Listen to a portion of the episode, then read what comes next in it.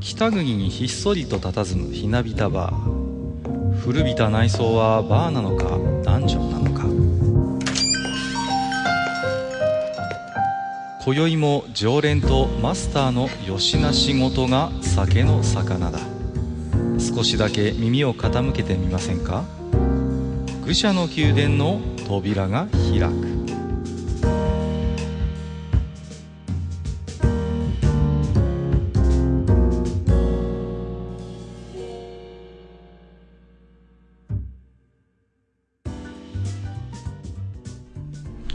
いやいや、マスター、今日も来ましたよ。はいはい、いらっしゃい。風が強いですな。そうなんですよ。いやーね、春の嵐とは言いますが、いや、台風並みでね、うん、ん、この前ね、あのーはい、うちの庭に柚子の木を植えましてね。うん、まだ小さい苗木なもんですから、はい。いや、思わず心配になっちゃってね、あの、100均で慌てて、あの、風よけネットを買ってきてですね。はいはいはい。はい、あの、ちょっと柚子にぐるぐると、こう、周囲を囲ってですね。はい。慌ててなんかそんな。ね、いや、あの、ギリギリなんですよ。その地域的にね、柚子が自生するかどうか自由してね。うん、なんで、今はちょっともう蝶よ花よとですね。はい。うん、そんな柚子の苗木を育ててる今日この頃なんですけれども。はいはい。まあ、あの、先日ですね、えっ、ー、と、ヨアの方ではですね、まあ初めてだったんですけれども、はい、あの、とめきちさんという方をね、えー、お迎えいたしましてですね。はい。はい、とめきちさん。はい、はい、あの、スターウォーズのマンダロリアンについてちょっとね、あれこれおしゃべりをさせていただいたんですけれどもね。まあ、喋、はい、ってましたね。喋ってたわ。いや、あの、やっぱりね、あのー、お互いにちょっとね、いいなと思う作品のことだったんでね。はい。はいはい。うん。で、やっぱりね、とめきちさんもすごい詳しい方でね。はい。うん、そうですね。うん、非常に楽しくおしゃべりができてよかったなと思ってるんですけれども。もうちょっとね、あのー、ホスト役がね、富吉さんの、こう、話をもっとこう引き出してればもっとよかったんですけどね。それね。でどうしても話したい人だからさ。そこなんですよね。いやだからそこはね、まあ、いつもね、マスターに言われることなんでね、気にしてはいるつもりなんですけれども、はい、まあダメですね。ツイートで見ましたよ。あれ、とめきちさんってこんな静かな人でしたっけ？なんていうツイートをどっかで見ましたよ。いや、だからちょっとやっぱりね、僕も後で聞き直してみたらやっぱり反省ですわ。本当にね。うん、なかなかこうね、はい、えー、反省はしていても、こう、できないというね、もうちょっと。喋りたいおじさんだからしょうがないよね。そうなんですよね。いや、だから、それでもね、喜んで来てくださった本当とめきちさんにも感謝しかないんですけれどもね。いや、面白かったです、聞いたら。いや、本当にね。うん、はい、なんでね、えー、もしね、気になった方はですね、まあ、TRPG 界に一つ前の弱かな。はい。で、えー、スターウォーズマンダロリアンの魅力ということで、おしゃべりをさせていただいておりますんでね。はい。はい、ぜひ聞いていただければなと思うんですけれども、はい、えっ、ー、と、まあね、今日はあのー、そんな、えっ、ー、と、スターウォーズマンダロリアンとですね、まあ、ほぼ、えー、時期的には同じくらいの時に、まあ、劇場公開されました。あの、九段のアニメのお話、アニメじゃない、九段の映画、映画のお話をですね、はい。はいはい。したいなと思っておりましてね。はい。はい、えー、スターウォーズ、えー、エピソード9、スカイウォーカーの夜明けについて、まあ、はい、えー、今更ながらちょっとマスターとね、えー、感想などをおしゃべりしてみようという趣旨でございますので、うん、うん、はい。本日をマスター、よろしくお願いいたします。はい、よろしくお願いします。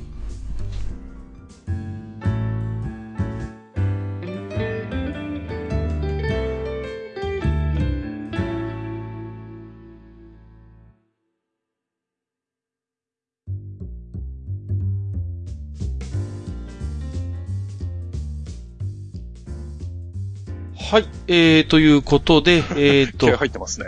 はい。いやいやいや、そうですか、はい、いつものこんな感じじゃないかな。えー、と、ね、本日は、えー、ね、昨年の末ですね、えー、劇場公開されておりました、はい、えー、スターウォーズ、えー、エピソード9、スカイウォーカーの夜明けについて、えー、マスターとおしゃべりをしてみたいなと思ってるんですけれども、はい、私はですね、もう劇場公開されてすぐ見に行ったんですね。うん。はいはいはい。で、まあ、あのー、字幕で一回、吹き替えで一回、うん、まあ見に行って、まあ、2回見たんだ、うん、そうですね。一応2回見ましたね。うん。はいはい、で、まあ、あの、パンフレットも買いましてね。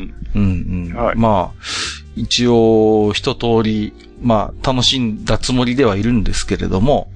はい。うん、もしさんもあれですか？すぐご覧になったんですか？これは公開されて。えー、と、いつ見に行ったんだっけ？年末だったかな？はい、はい。行きまして。まあ、僕はあの、えっ、ー、と、字幕で一回見て、うん、うん、で、まあ、パンフレットは、最近はね、映画行くと大体パンフレット買うんで。ああ、そうなんですか。はいはいはい。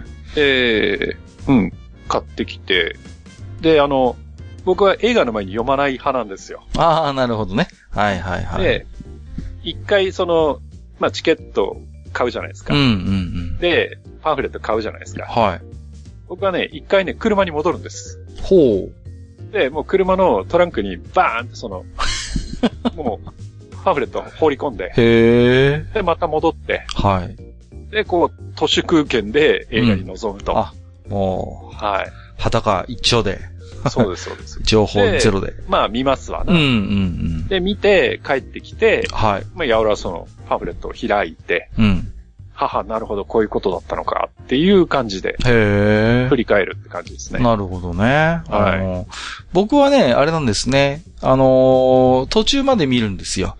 大体こう、パンフレットのイントロダクションって、まあそんなにこう中身には大きく触れずに、うん、まあまあ、概要の紹介だったり、あるいは大物評論家とされる方々のね、まあそういうレビューがちょっと書いてあったりするじゃないですか。はいはいはい。まあまあそのあたりに私も留めておいて、まあまあ、見終った、見終わった後、やっぱりこうね、落ち着いて、その、喫茶店とか家に帰ってゆっくり読むっていう感じなんですけれどもね。はいはい。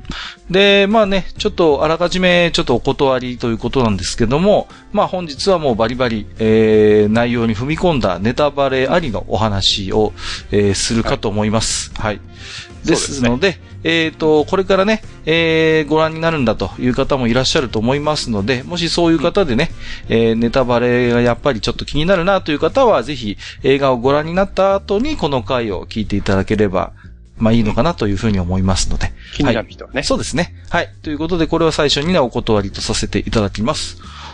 はい。えー、ということで、まあね、あのー、まずはじゃあちょっとざっくりとしたね、うん、全体的な感想の話からしていきたいなと思うんですけど、はいはい。うん、どうでした？マスターじゃあ、そのあたり、まず、ざっくりとした部分から、こう。あのー、まあ、いろいろ、うんうん。あの、正直、ケチつけたいところはいっぱいあるんですまあまあまあ、そうですね。はい。うん、はい。ケチつけたいところはいっぱいあるんだけど、はい。ただね、あのー、見終わってほっとしたっていう部分が結構あって。ああ、なるほど。うん。そのほっとしたっていうのが、はい。なんて言うんだろう、その、うん、良かったとか、うんうん。そういうことよりも、うん。あ、やっとその、エピソード6から後ろの3部作、789が、はいはいはい。一応終わったなっていう、なんかこう、安心感というか、はい。うん。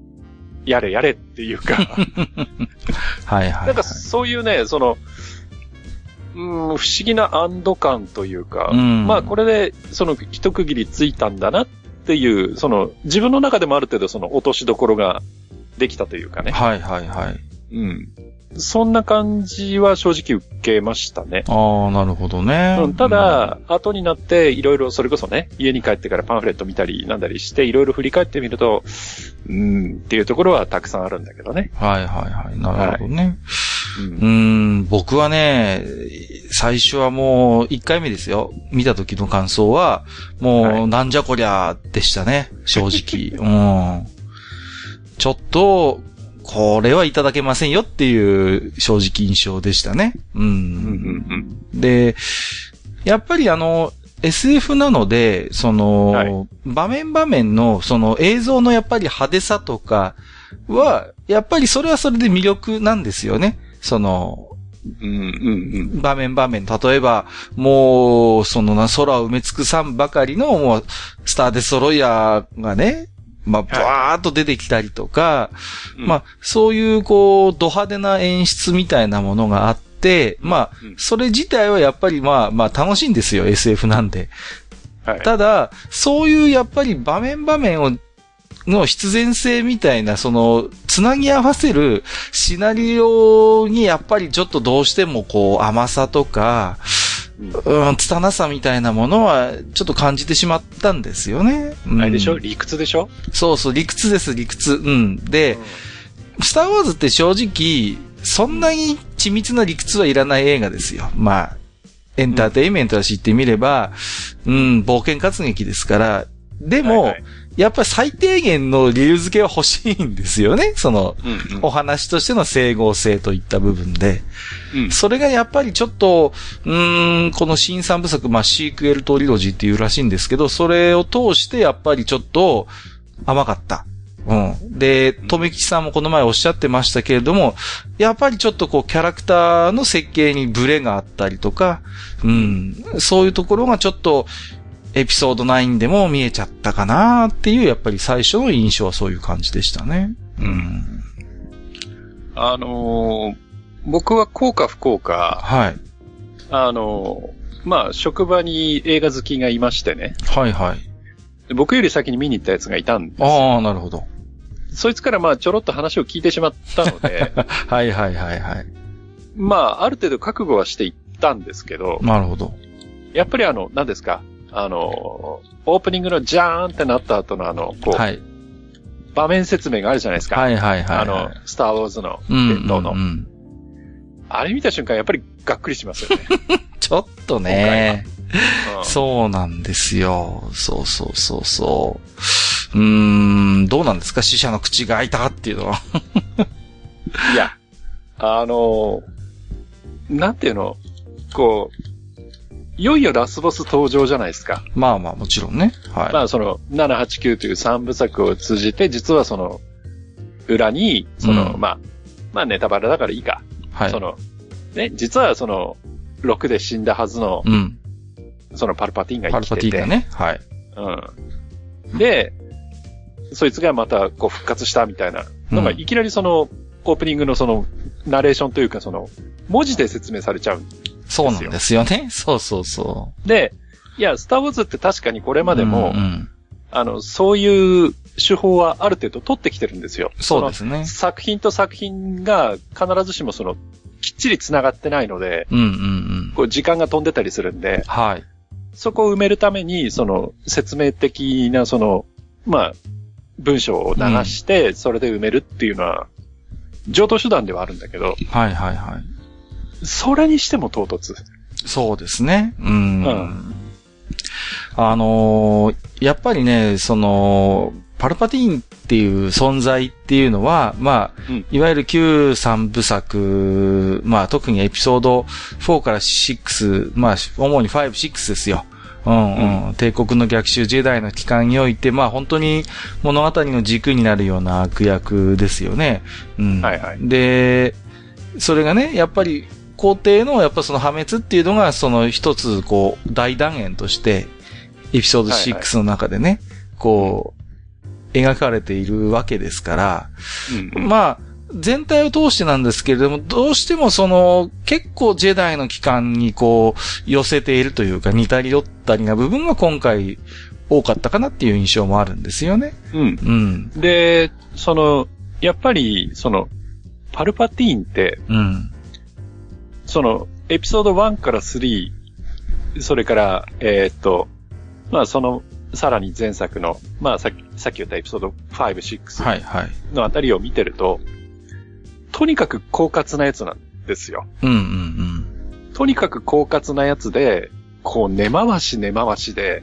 そうなんですよね。うん、で、こう、絡め手をもう使うだけ使って、最終的には自分がその、まあ、皇帝にまで登り詰めるわけじゃないですか。はいはい。で、その、えー、議長になった時でも、その、うまいことその、えー、アナキンを騙してね。うんうん、で、まあ、ダークサイドに転落させてっていうことをやるわけじゃないですか。そうですね。で、それだけの狡猾な、そのラスボスであるはずなのに、うん。なんか、ポッと出てきちゃうじゃない？今回はね。そうそうそう。うん。だから、やっぱり、あの、今回の三部作の一番の問題ってそこで、うーん、そうね。ラスボスを、その、パルパティーンに据えるのは別にいいんだけれども、はい。じゃあ、うん。そこに行くまでの、なんていうの、その引きというかね。そうね。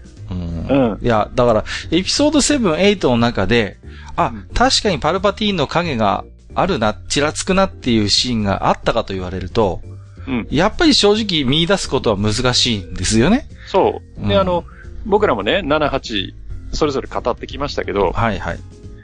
なんか、すごく簡単に死にすぎじゃねみたいな話をしたような記憶があるんですけど、うんうんしました、しました。うん。え、これで終わりみたいなそうそうそう。は話をしたような気がするんですけど、うんうんだから、じゃあそこで、さらにもっと悪い奴が裏で糸引いてて、その、スノークの死ですら、なんていうの？その、折り込み済みみたいな。のが、まだあれば、はい。で、やっぱりそれってあいつじゃねえの？ってこう、うん。我々がね、そうそうそ思ってて、やっぱりだ来たっていう感じうんうんうんに残念ながらならなかったので、う。だから、あの、それこそさっきマスターがおっしゃってたように、それをね、あの、オープニングのとんがきの中で言ってしまうのは、ちょっとやっぱりもったいないなっていうのはね。まあいや、いくらなんでも雑でしたよ、あうんうれは。ん。だから、まあおそらく彼なんだろうなっていうのはあるけれども、うんやっぱりそれは映像の中でこう表現して欲しかったなっていう思いはやっぱりありますよね。その、出てくる時のその、まあいろんな演出の方法あると思うんですよ。だけど、もう鼻からもうパルパティーンが復活しましたってこう出ちゃったから、うんはい。だからもう、特になん、さっきのさ、一番最初に喋った映像って話じゃないけど、もううん何にもなしに、ああ、あ、そうなのね、みたいな感じになっちゃったからね。うん。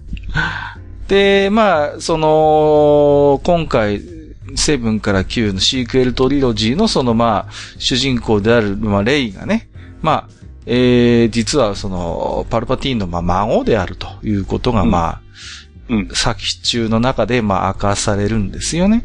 うん。はいはいうんで、その、まあ、だから一つそのエピソード7、8でも描かれてきた、自分自身が何者であるのかっていうレイの、まあ、うん。なんていうのかな、疑問とか葛藤みたいなものに一応回答らしきものが、まあ、与えられる回でもあるんですよね。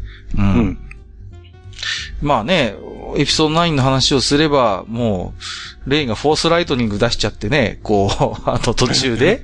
で、で、そうそうそうそう。で、チューバッカが死んだかもしれないみたいな、わかりやすい、まあ、演出もありましたけれどもね。まあ、あの時点でなんとなくこうね、見る人が見れば、ああ、パルパティーンの縁者なんだろうな、みたいな、こうね、うん。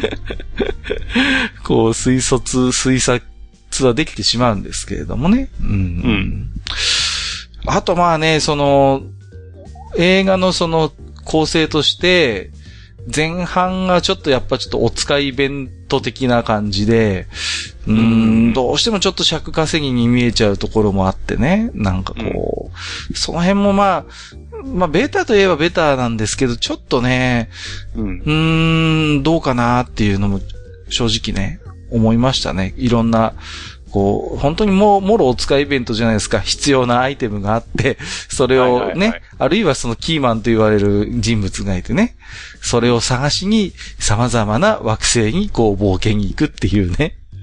なんかあの、変な言い方かもしれないですけど、うん。あの、JRPG っぽいの。ああ、そうそう、それは感じましたね。特に前半はね。うん。感じます、感じます。でね、あの、何でしたっけ？あの、要はその、パルパティーンが潜んでいるうん。場所、エクセゴルですね。はい。エクセゴルでしたっけ、うん。で、そこにその、行くのに、はい。その、普通じゃたどり着けないと。そうなんですよね。う。うんん、たどり着けないから、そのな、なんやらその、なんかあの変な三角のうんうん。あったじゃないですか。はい。最初にあの、カイロレンが、うん。そうそうそう。手に入れるやつ。座標をね、こそうそうう、そううん示すもの。うん。なんかね、そういう設定がちょっと安っぽいなっていうのはちょっと正直思っちゃったんですよねだ。ってあれ、だってエピソード7のさ、ルーク探しとほぼ構図構図は一緒ですからね。うん。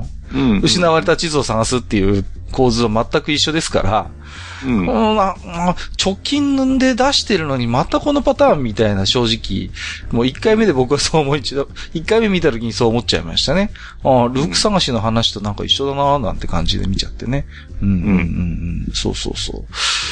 まあ、だからね、あの辺もまあ、スターウォーズらしいと言われれば確かにそうなのかもしれないけど、ちょっとね、うーん、どうですかね、また、また地図探しか、みたいな感じの正直ね、感もありましたね。うん、あとその、まあ、いわゆるその、謎解きのギミックはいはいはい。っていうのも、あの、何でしたっけ？あの、どっかの惑星にあの、その墜落してたあの、デススターの破片でしたっけ？ああ、エンドアの外惑星みたいなとこですね。でしたっけ、うんうん、で、なんかあの、剣みたいなのを、はいはいはい。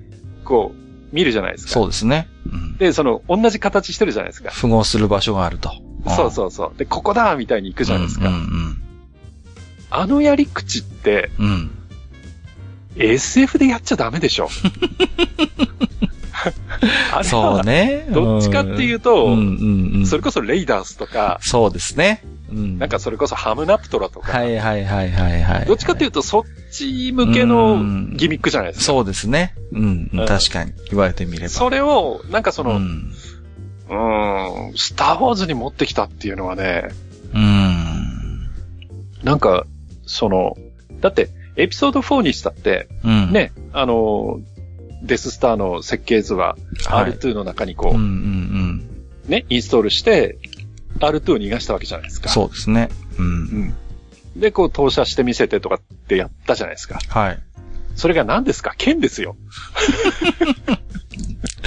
いやー、だからあの辺のね、もう本当になんか、ファンタジー RPG の世界みたいな、ちょっとね、演出で、うーん、な、なんだかね、その、非常になんていうかこう、アナログなと言いますかね、本当に、うん、いや、本当インディ・ジョーンズやレイダースの世界の演出ですよね。うん、うん、で、何ですか、その、その、あそこの、まあ、あれですよね、そのデススターの残骸みたいな場所に、まあ、行くんですけど、はい、はい、あのー、またね、その校庭の、その、椅子の横ぐらい、脇みたいなところに隠し通路みたいなのがあってさ、ね、うん。ありましたね。ドラゴンクエストかよとちょっと思っちゃいましたけども。だから、何回どうしてもね、ちょっとこう、随所にこう、JRPG 的な、本当に演出があって、で、その、そういうのは正直やっぱりちょっと安直で、スターウォーズだからこそ許されるベタベタな演出っていうのは確かにあるんだけれども、ちょっとね、やっぱり唐突感っていうのが常につきまとうし、うーん、ちょっとやっぱ安直だよなって。結局、せっかく7、8、9っていう、こう、三部作構想で今回もね、言ってるわけだから、うん、7、8にしっかりその種を植えていて、いればね、伏線として、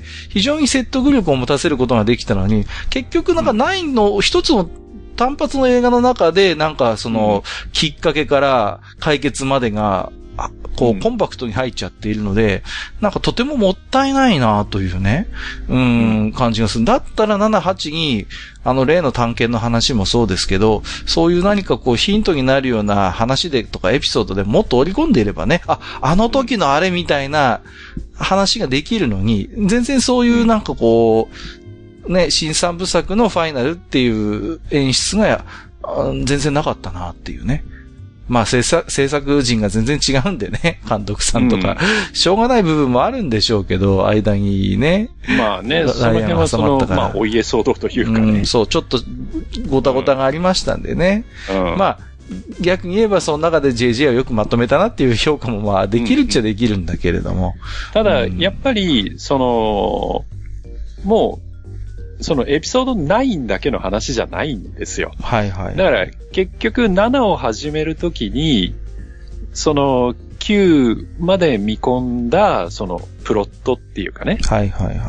そういうのがちゃんとできていたんだろうかっていう、そうなんですよね。だからもったいないんですよ。ね、それこそ、あの、富安さんのコンセプトアートの話じゃないけれども、うん、その、プロジェクトが最初に始まった時に、そのプロジェクトの終着点はどこなんですか？で、そのためにどういう種まきをするんですか？っていうようなものが、やっぱりね、うん。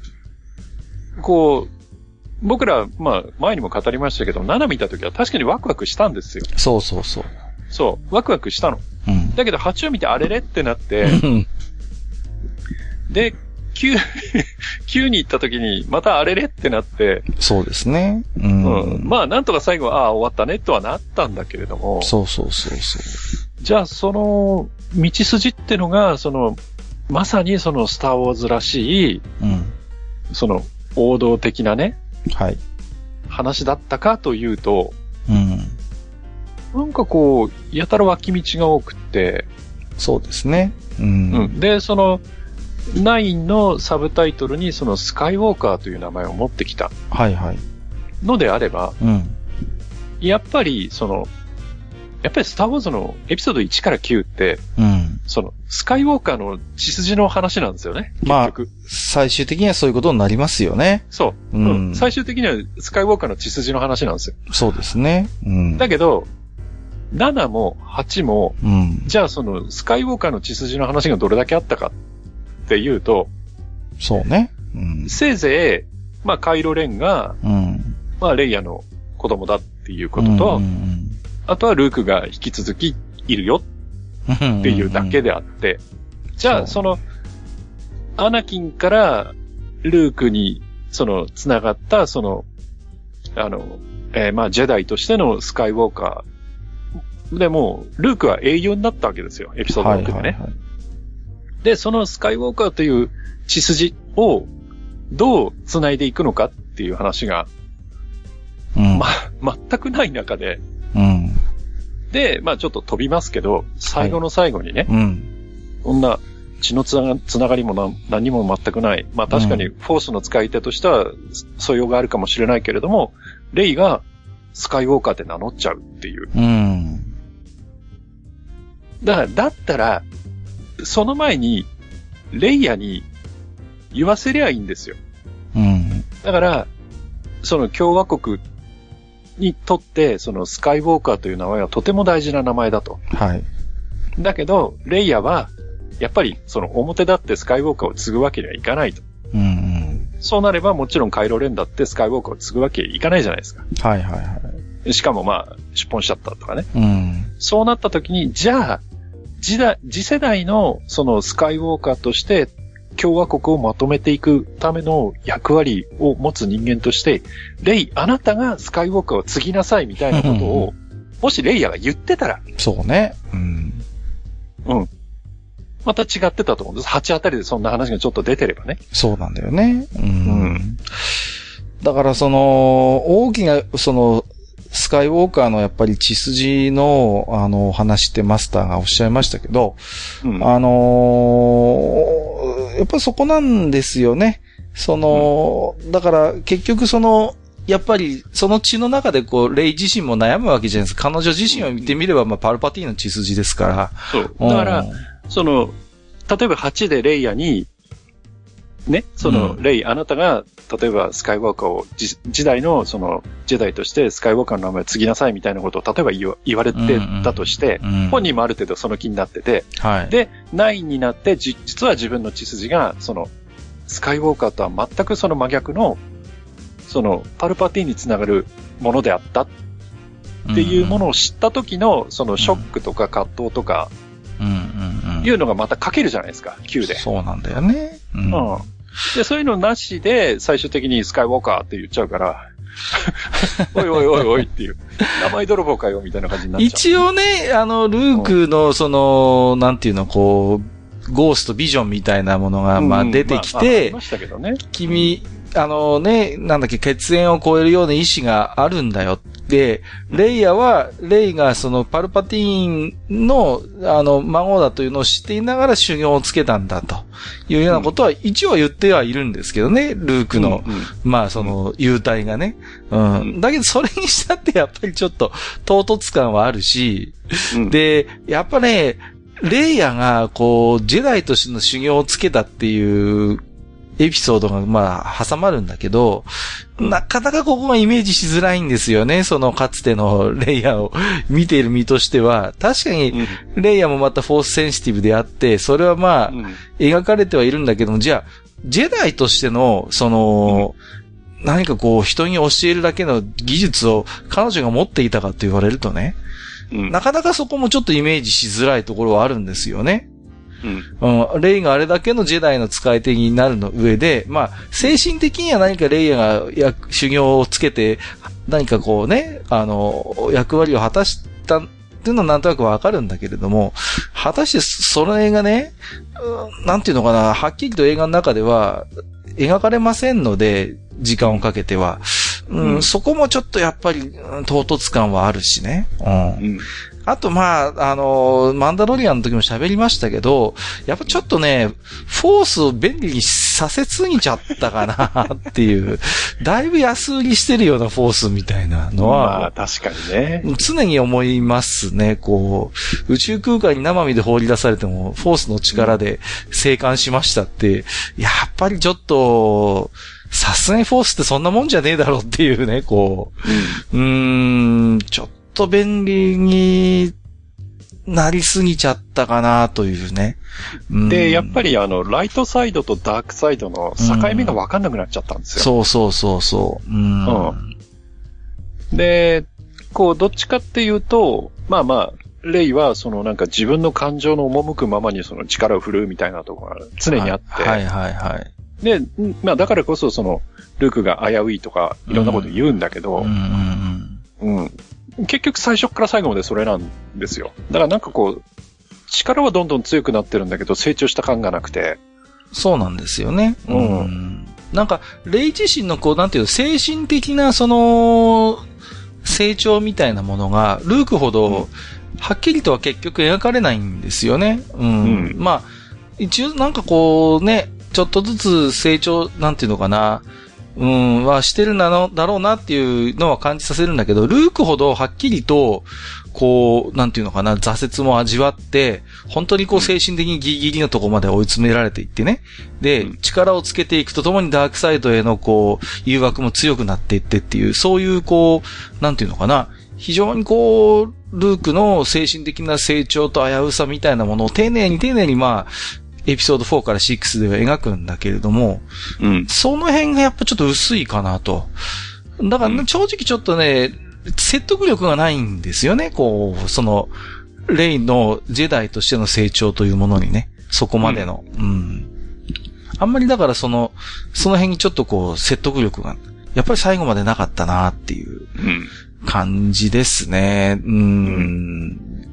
うんあとまあ、そのダークサイドって話をするとやっぱカイロレンとの決着っていうのが一つあるんだけれどもね。うん、はい。あのー、カイロレンも、なんかすごい中途半端なんですよ、最初から最後まで。そうですね。うん、圧倒的に強いわけでもないし。そうね。うん、で、悩んでるかと思えば、その、父親殺すときは何のためらいもなく父親殺してるし、で、何のためらいもなく父親殺してる男が、うん、そのフォースの力かなんかわからないけど、ベンって呼びかけられただけでその動きを止めて、ブスッとやられちゃうっていうのもね。そこもちょっとね。どうなんだっていう。うーん。だから、なんていうのかな、こう、エピソード8で非常になんか関連的なこう交流があるじゃないですか、その、レイとレンの間に。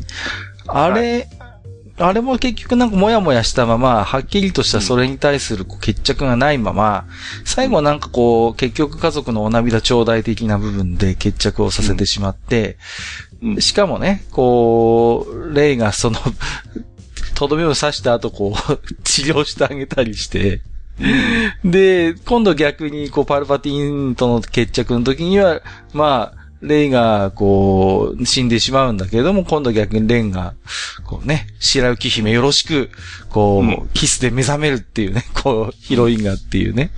いやー、ディズニーだなーと思って見てたんですけど。いや、あそこ特にセリフないんだよね。ないないないない。うん。だから、で、まあ、代わりに蓮はね、力を使い果たしたのか、もう消えていってしまうんだけれども、うん。うーん、いや、でもあそこ無言はないでしょ。うん、そうね。そう思ったんですよ。はいはいはいはい。うん、何にも言わないじゃない、あそこの間。いや、あれおそらく意識的にやってるんだろうけど。演出としてね。うん。うん。ただ、あの演出はどうだって正直。はいはいはい。思いましたけどね。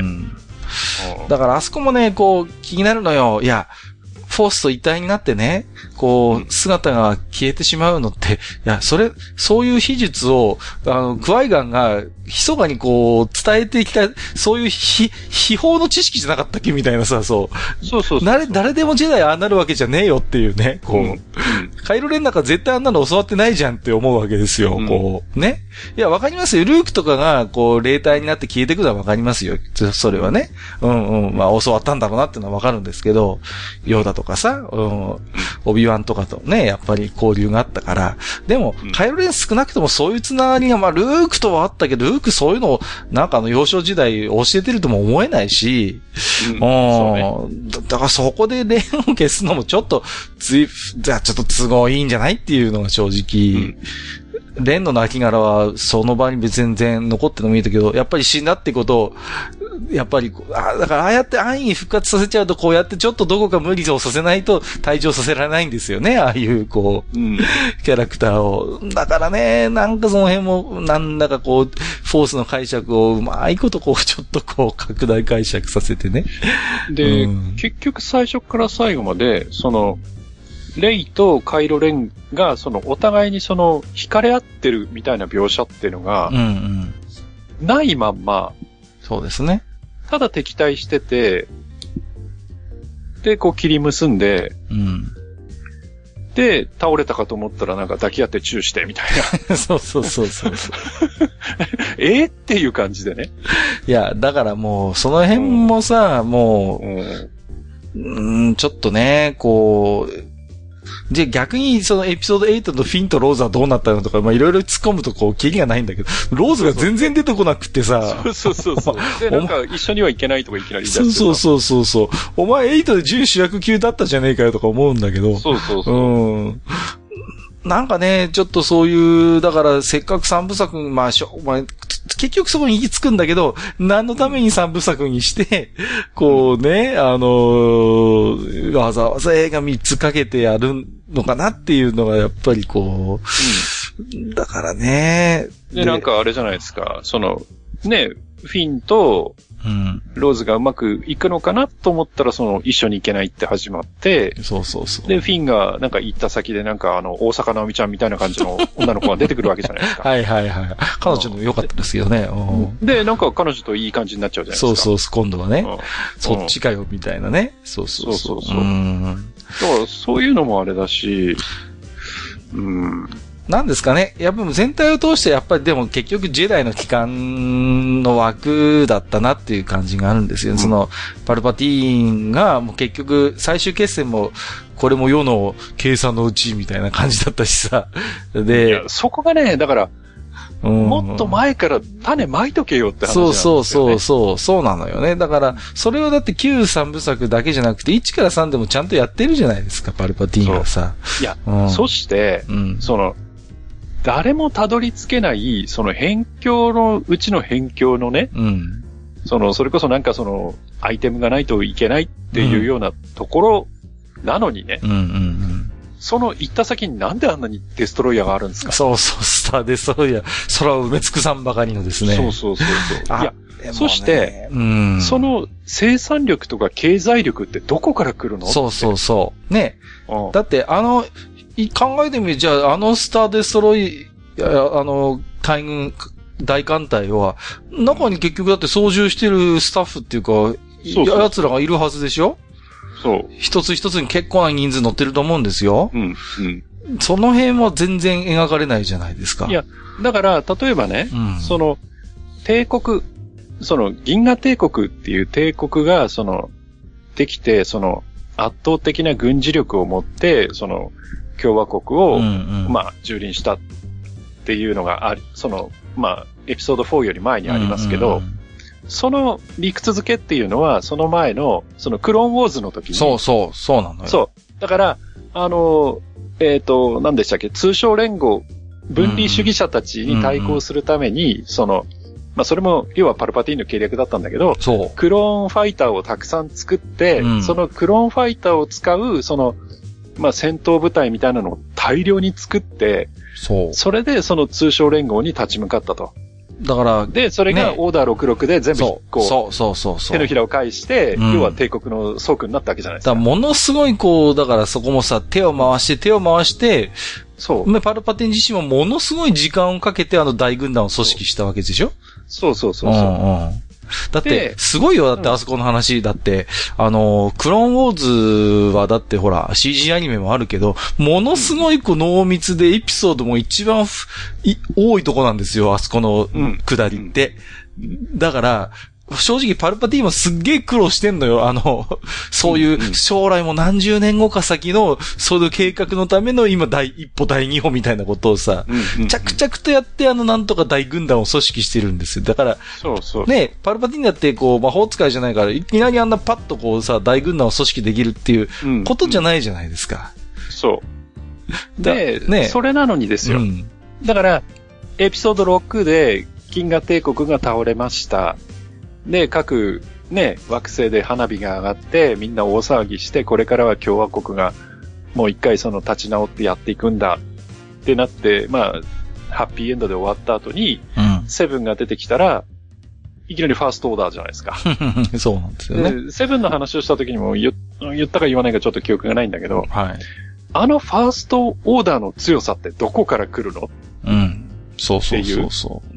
その科学力にしてもその物量にしてもう、ん。なんでそんなに、その、すごい軍隊が、その共和国よりも強いぐらいの連中が出来上がってて、共和国側がレジスタンスになっちゃってんのっていうそうなんですよね。うん。ところが結局わからないまんまで、あのー間をつなぐストーリーとして映画以外に、あ実はまあそのものズバリ血筋、ブラッドラインっていう実は小説があってね。はいはい。これの中では何が描かれるかっていうと、その共和国がやっぱり一枚岩になれないんですよね。その、うんうんうん共和国がまあ一応帝国を打ち倒して支配を全銀河に広げようとするんだけども、結局共和国の中でも全部の惑星をこう平等に扱おうとするレイヤーたちの派閥と、あとやっぱそれだととてもじゃないけど、もう手に負えないからやっぱり強力なリーダーが共和国軍には必要、必要なんだっていう人たちの派閥の争いみたいな話が実はあるんですよ、小説で。うんううんん。で、まあそういう、なんかこうストーリーが一個挟まって、まあそこでレイヤーがいろいろ、こう、心の葛藤みたいなものを描く作品があるんですけど、やっぱりそこでもファーストオーダーみたいな根拠って全然ないんですよね。うんだから、間をつなぐストーリーってそれぐらいしか僕思いつかないんですけど、やっぱり、まあ今回はファイナルオーダーですか？エ ピエピソード9と。うんだけど、あの大軍団、大組織が、もうちょっとやっぱりそこは裏付けを取っとかないと、うんなんていうのかな、非常にやっぱりお話として薄っぺらなね、ものになってしまうよなっていうのはありますよね。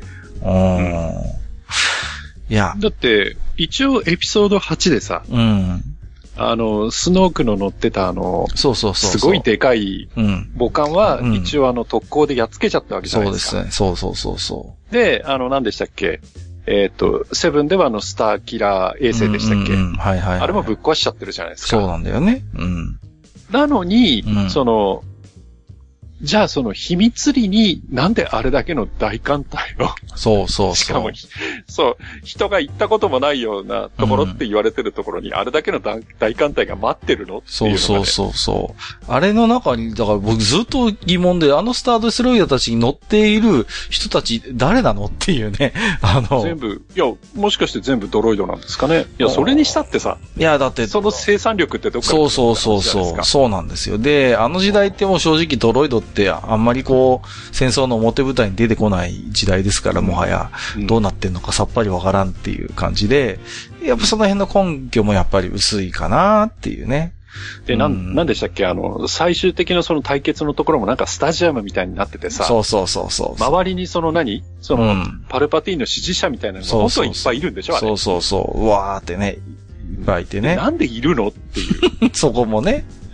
はいはいはい。そうなんだ。だったらそっちの筋から絶対バレんじゃんっていう。そうそうそう。なんかね。うん、うんだからね、うん、ちょっとやっぱり、こう、その辺の整合性がやっぱり、うん、薄いかなって、うん、ね、あの結局、あの、大量のスターデストロイヤーにしても、まあ、ね、あの、最終的にはこう、レジスタンスがいろんなこう、民間のね、船も含めて、あの、ミレニアム・ファルコンを中心としてわーっと駆けつけてきて、うん、まあ、は、一点構成みたいな感じになりますけど、うん、いやー、俺これアベンジャーズエンドゲームで見たなと思ってね、この、この演出全く一緒だなとか思ってさ、もう絶対絶命の時に待たせたなっていう感じで、ああいう連合軍がバーっとやってくるみたいな演出。うん、まあまあ、それしか解決の方法ないんだろうけど、ただあれにしたって、我々あの、たった一機のスターデストロイヤーに絶望していた頃を知っているので、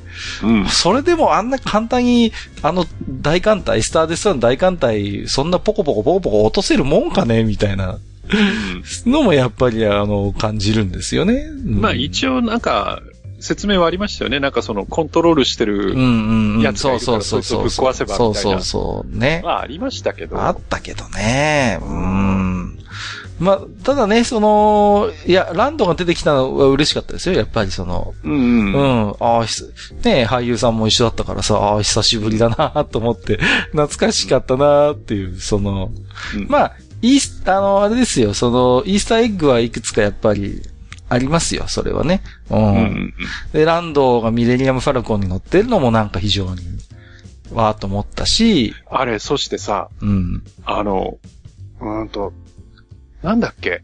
最初、ミレニアム・ファルコンが、うん、エピソード7で出てきたときに、はいはいはい。確か、あの、上にこう、アンテナついてるじゃないですか。うん、ついてますね。はい、はい、あれがね、四角くなってたんですよ、エピソード7、ね。はいはいはいはい。それがね、エピソード9でね、丸に戻ってるのね。細かいとこ見てますね。うん。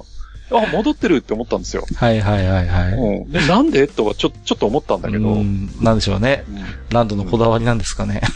わかんないけどね。なんなんでしょうね。うん、まあ、あのー、なんでしょうね、その、我々みたいなすれっからしのファンのご褒美みたいなのも、まあ、いくつかあってね、まあ、カイロレンは部下の首をフォースの力で締め上げたりしてたしさ。はいはいはい。やっぱあの、エンドワーといえばね、こう、うん、やっぱイウォークも今回ちょこっと出てたしね。出ましたね。うん。いや、一番ちょっと笑いそうになったのルークが X ウィングを水中から引き上げるっていうあのね、こう、あの、あのくだりですよ。ね、うん、そうそうそうそう。もう今度はお前がやるんかいみたいな感じでね。そうそう。うん。ですけどね、あのー、いや、ああいうとこはね、やっぱね、おじさんグッと来ちゃうんですよ。そう、いや、そうそうそう、そうなんだよね。うん、それはね、もうね、分かってんだけどね、グッと来ちゃうんですよ。そうなんですよね。ねはい。そういうのはやっぱりこう、あれですよね。見てきた人間のちょっとしたご褒美的なものですけどね。そうそうそうそう、うん、それはあるんだけど、そうそう。うん、いやー、どういう風にしたらよかったんですかね ?789。うん、難しいな。いや、正直ね、やっぱキーマンは、うんと、うん、レイヤーなんですよ。で、レイ、ね、ご存知のように女優さんが亡くなってしまいましたんで、エピソード9はほとんど、はい、キャリー・フィッシャーがね。ね、キャリー・フィッシャーさんの過去のその、使ってないそのシーンを、まあ、つなぎ合わせて、まあ、使ってるようなんですけど、うん、やっぱ、うん、彼女が一つキーマンだとは思うんですよ。その、うんうん、やっぱ共和国の指導者という立場にあってね。で、うん、やっぱり、なんですかね、その、組織としてのその共和国軍、反乱軍というかセレジスタンスをまとめ上げるということと、また一つそのフォースセンシティブの人間たちの精神世界にも通じているという、やっぱり、あの、立ち位置にいるので、だからそういうところで、やっぱり、もうちょっと、まあ彼女が、エピソード9はある意味、裏の主役はまあ、その、13いなくなっちゃったけど、まあまあ、レイヤーだなっていう感じもあったんだけども、もう少し彼女をしっかり軸にした話にすればよかったと思うし、うん、あと、エピソード9でね、その、うん。なぜか半ソロまで幽体として現れて、まあまあ、まあいいんですけど、でね、まあまあ、ベンに、あの、ね、あの、I know って告げるんです。愛してるよって、I know ってのは、うん、I know っていうのはもうこのスターウォーズにおいてはもう最大の、まあ、あの、うん、愛のね、まあ、うん、告白みたいな、まあ、セリフになるんですけども。エピソード5ですね。5ですね。そうですね。うん、もっと言うと、あれなんです。あのーえっ、と、これはね、クローンウォーズの話になっちゃうんだけど、アナキンのパダワンだったアソーカが、いろんなことがあって、うん、その、ジェダイオーダーから抜けるんですね、その。はいはい。で、その時に、あのー、アナキンが引き止めるわけですよ。戻ってきてくれっていうんだけども、うん、で、うん、私はもう、戻れないみたいな時に、もうやっぱり、I know って言葉を使うんですよ。うん。だから、まあ、あれ、あれを見たときに、いや、ハンソロ殺さなくてよかったんじゃね？っていうのはありましたね。もうちょっとだから、うんと、ハンソロがきちんとないまで話に関わっていた方が、なんか一つ物語としてのシーンは一本通るんじゃないかなと僕は思ったんですよね。うん。うんだからその、ね、せっかく、ね、あの、ね、やっぱりハンソロって非常にこう、ね、ファンも多いし、キャラクターとしても非常に魅力的なキャラクターだから、うん、わざわざあそこでこう、ね、唐突に殺さなくても、もっと何かこう、うん、うん、ストーリーに深く関わらせることできたんじゃないかなっていうのはちょっと思いましたけどね。うん。うん、いや、あの、やっぱり、その、なんだろう、もっとね、整理できたんじゃないかなって思うんですよ。はいはいはい。もっと、うん、その、もっとその、全体的にこう、スリムに話をできたような気がして、例えばあの、えっ、ー、と C3PO を使って、うん。あの、シスの言葉を。あ、はいはいはい。その、翻訳するというか。一回記憶を消すっていうかリセットしてね、あのなんかね。で、その、シスの言葉を翻訳するには C3PO の全部の記憶を一回消さなきゃいけないみたいな話が出てきて、で、C3PO がそこでその覚悟を見せて、うん、その皆さんさよならですみたいな感じでやるわけじゃないですか。はい。だけど、うん。その後で、うん。R2 が全部復活させるじゃないそうそうそうそうそう。あの、だったら、だったらそのくだりいらねえじゃんって話、そうそうそう。あのシーンいるになりますよね、なんかね。そうそうそう。だから、あの、いや、一つのその、なんていうの？その、いや、お涙ちょうだいって言っちゃうと悪いんだけど、そういう盛り上げを作りたいんだったら、C3PO の記憶は戻すべきじゃないし。そうなのよね。そう。うん。戻すんじゃなく、そこで相棒の R2 が C3PO に対して今までこういうことがあったんだよみたいなことをこう言って聞かせるみたいな風にするとか。そうだよね。うん。うん、あとは、その、非科学的なんだけど、何かその、全部忘れてしまった C3PO が、例えば、うん、まあ、レイヤとか、レイとか、に会った時に何かその、初めて会った気がしませんみたいなことを言ってみたりとか。そうそうそうだよね。なんかできるじゃない、そういうことって。そうなのよね。うん。なんかね。あれもちょっと正直、取ってつけた感がどうしても出てきてしまうんですよね。うん。だから、あの辺もね、こう、例えばエピソード8でルークとのお別れがあるわけじゃないですか、C3PO は。うん。ある意味ね。うん。うん、で、まあ僕あの時も喋った記憶はあるんですけど、あの惑星に降り立ったのは実はリアルのルークではないで、大半の人間はそれに気づかないんですよね。で、僕は C3P は気づいてたと思うんですよ、ドロイドだから。何かをは、あの、語りかけようとするんですよね、ルーク様って言ってね。うん、だけど、それをルークは制して、あの、レンの元に行くじゃないですか。うん、だから、ああいうこう、素敵なエピソードをしっかり用意できるんだから、うん、だから、あんな、こうね、だその記憶についてもバスタのおっしゃる通りで、あんな安直に、あの、復活させなくていいんですよ。だからそのまま、記憶は消えたままにして、だけど、ドロイトなんだけど、どこかに何かこう、ね、何かが残っていて、それこそ、ね、それこそマスターがおっしゃるように初めて会ったような気がしませんみたいなことを、うん、不思議ですねみたいなことを言わせればいいのに、うん、なんでこう全部バックアップ取ってましたみたいな感じで 戻してやだから、あれ入れなかったらあのエピソード8の話も生き、生きてくるじゃないですか。うん、ねそう。うん、ねだから、そのまま記憶がね、消えたままにしておけば、ああ、エピソード8の話もより際立ってきて、そういう相乗効果がいろいろ狙えるはずなんですよ、本来は。うん、特に今回、エピソード一つシークエルトリオジーの最後なんだから、9を見た後に、ああ、こうだったんだ、じゃあもう一回7、8見返してみようっていう風になるこ、そういうチャンスがいくらでもあったのに、うん、何としてでもなんか9の中でこう、収まりつけよう、収まりつけようっていうのが、やっぱちょっと力学として働いてるかなっていう感じがします。いや、だから、あの、例えば C3PO の記憶を消したまんまにして、うん、ラストシーンに出してもいいのよ。はいはいはいはい。ラストシーンに出して、で、あの、それこそレイがさ、うん。どっか、なんか、どこの誰だかわかんないおばさんにね、あんた誰って言われて、はいはいはい、スカイウォーカーって名乗るじゃない。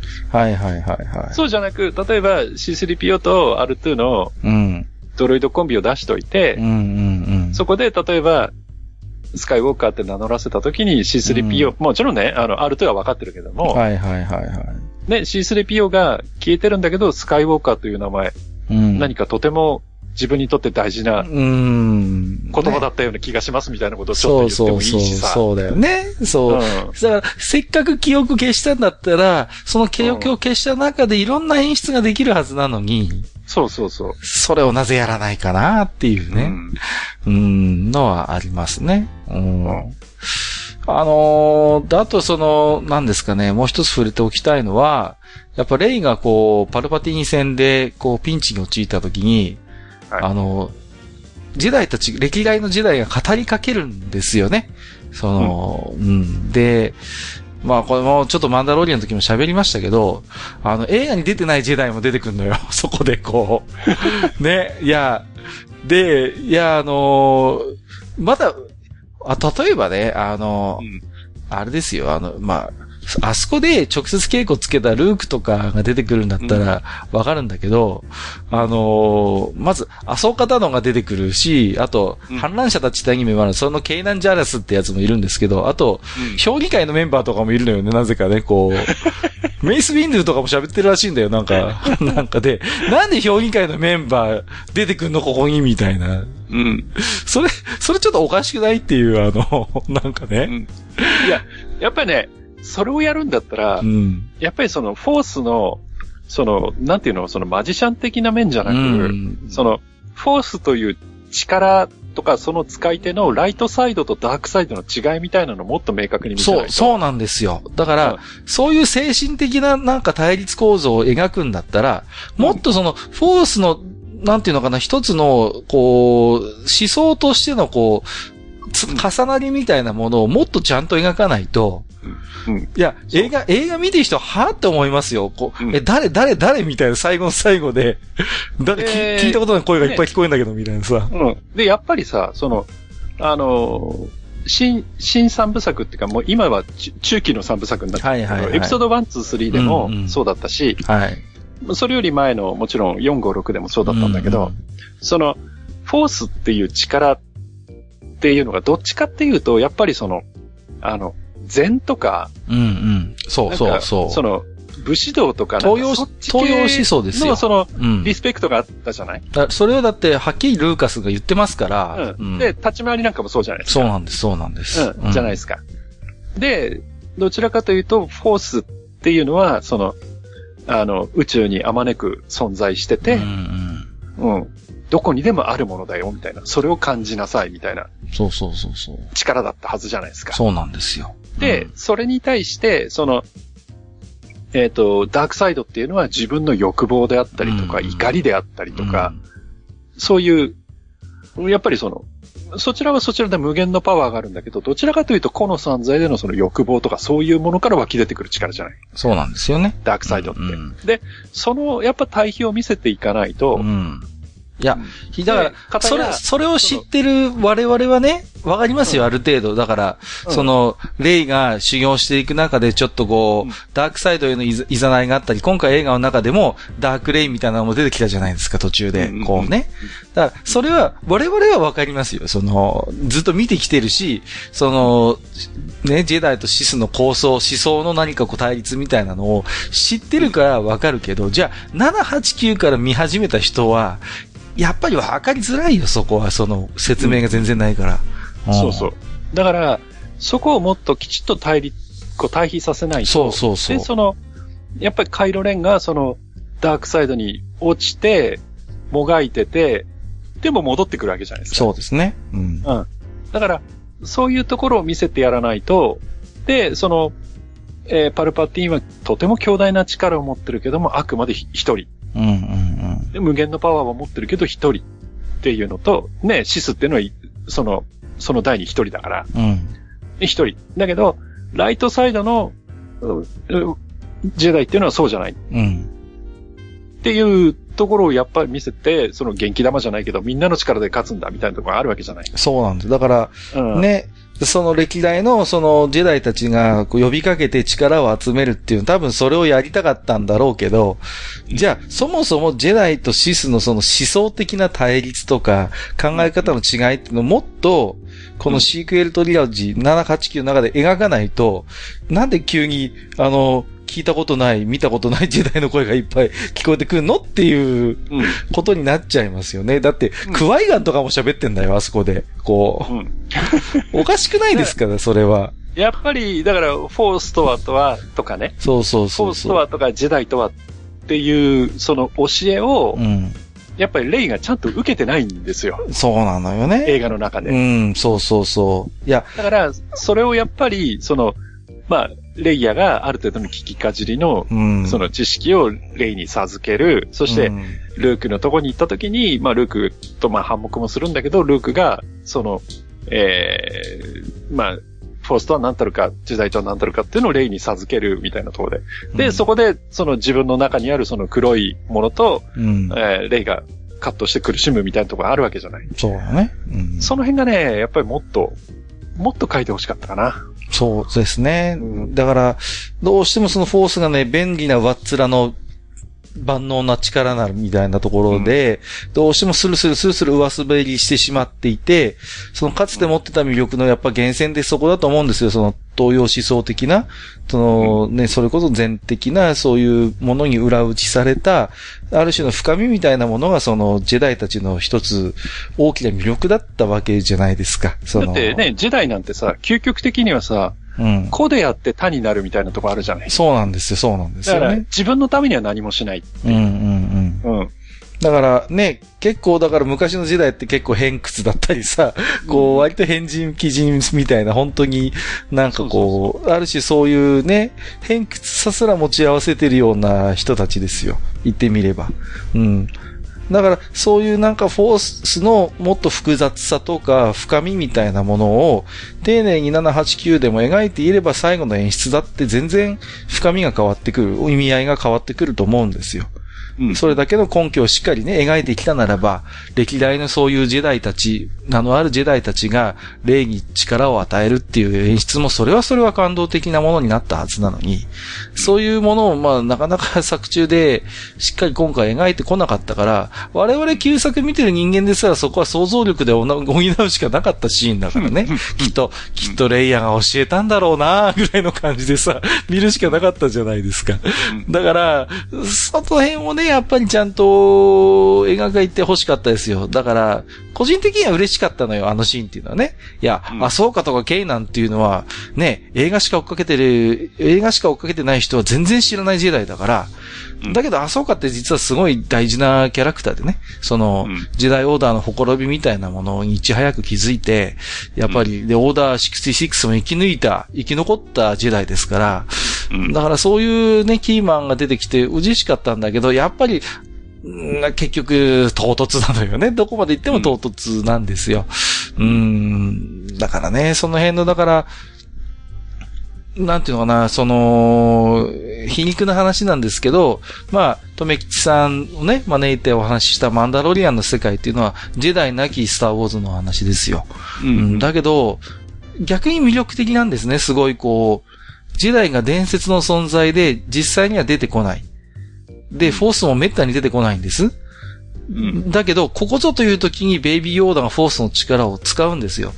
全然こう、重みが違うんですよね。ありがたみが違うんですよ。もうやっぱり、うん、こう、うん、ジェダイなんていうのはもう、当たり前にいない世界にあって、フォースの力もほとんど誰も知らないっていう世界にあって、うん、ベイビーヨーダが本当にごくたまにフォースの力を駆使するんで、おーっていう感じになるんですよね。で、ログワンもそうだった、ね、そうそう、ログワンもそうなんですよ。うん。ログワンの世界もジェダイなきスターウォーズの話で、うん、あれもすごいお話としてすごい魅力的だったじゃないですか。うんうん、とてもね。あれも最後の最後までジェダイが出てこないから、もうあの、最後のダース・ベイダー絶望するんですよね、だからね。そうそうそう。もう、どこまで行っても、あれも生身の人間が、フォースセンシティブでも何でもない人間が、その、うん、ね、一つのミッションのために命を落としてやり抜くっていうお話で、ね、うんで、最後の最後にあの、真っ赤なライトセーバー持ったダース・ベイダーが出た時のあの絶望感たるやん。いや、その前にさ、ほら、あの、フォースを、それこそね、うんうん、門前の構造じゃないけど、はいはいはいはい、はい。引きかじったレベルのさ、はいはい。なんだっけ？チアルート？見えない人。チアルート？うん、チアルートか。うんうんうん、いるじゃない？はいはい、はい、で、彼も、うん、その、まあ死んじゃうけれども、うん、なんとなくフォースの核を得たっぽい感じで最後、でも、死んじゃうじゃない？死んでいくんですよね。そうそうそうそう。うん、で、で、それを見てて、最後にダース・ベイダー出てきて、もうダメだってなるじゃないですか。だから、こちらのそうそう。チアルートみたいに修行に修行を重ねた人間でも、ようやく、フォースの負の字、フォの字ぐらいまでなんとなく目覚めかけている人間っていう感じで。そうそうそう。だから、普通の人間にしてみれば、一生落としてやっぱ極めて、ようやくこう、あ、おぼろげな姿が見えてくるぐらいのものなんですよね、フォースって。だけど、もう当たり前のようにこのフォースの力を駆使して、ね、そう。で、ライトセーバーをこう、ぶん回す。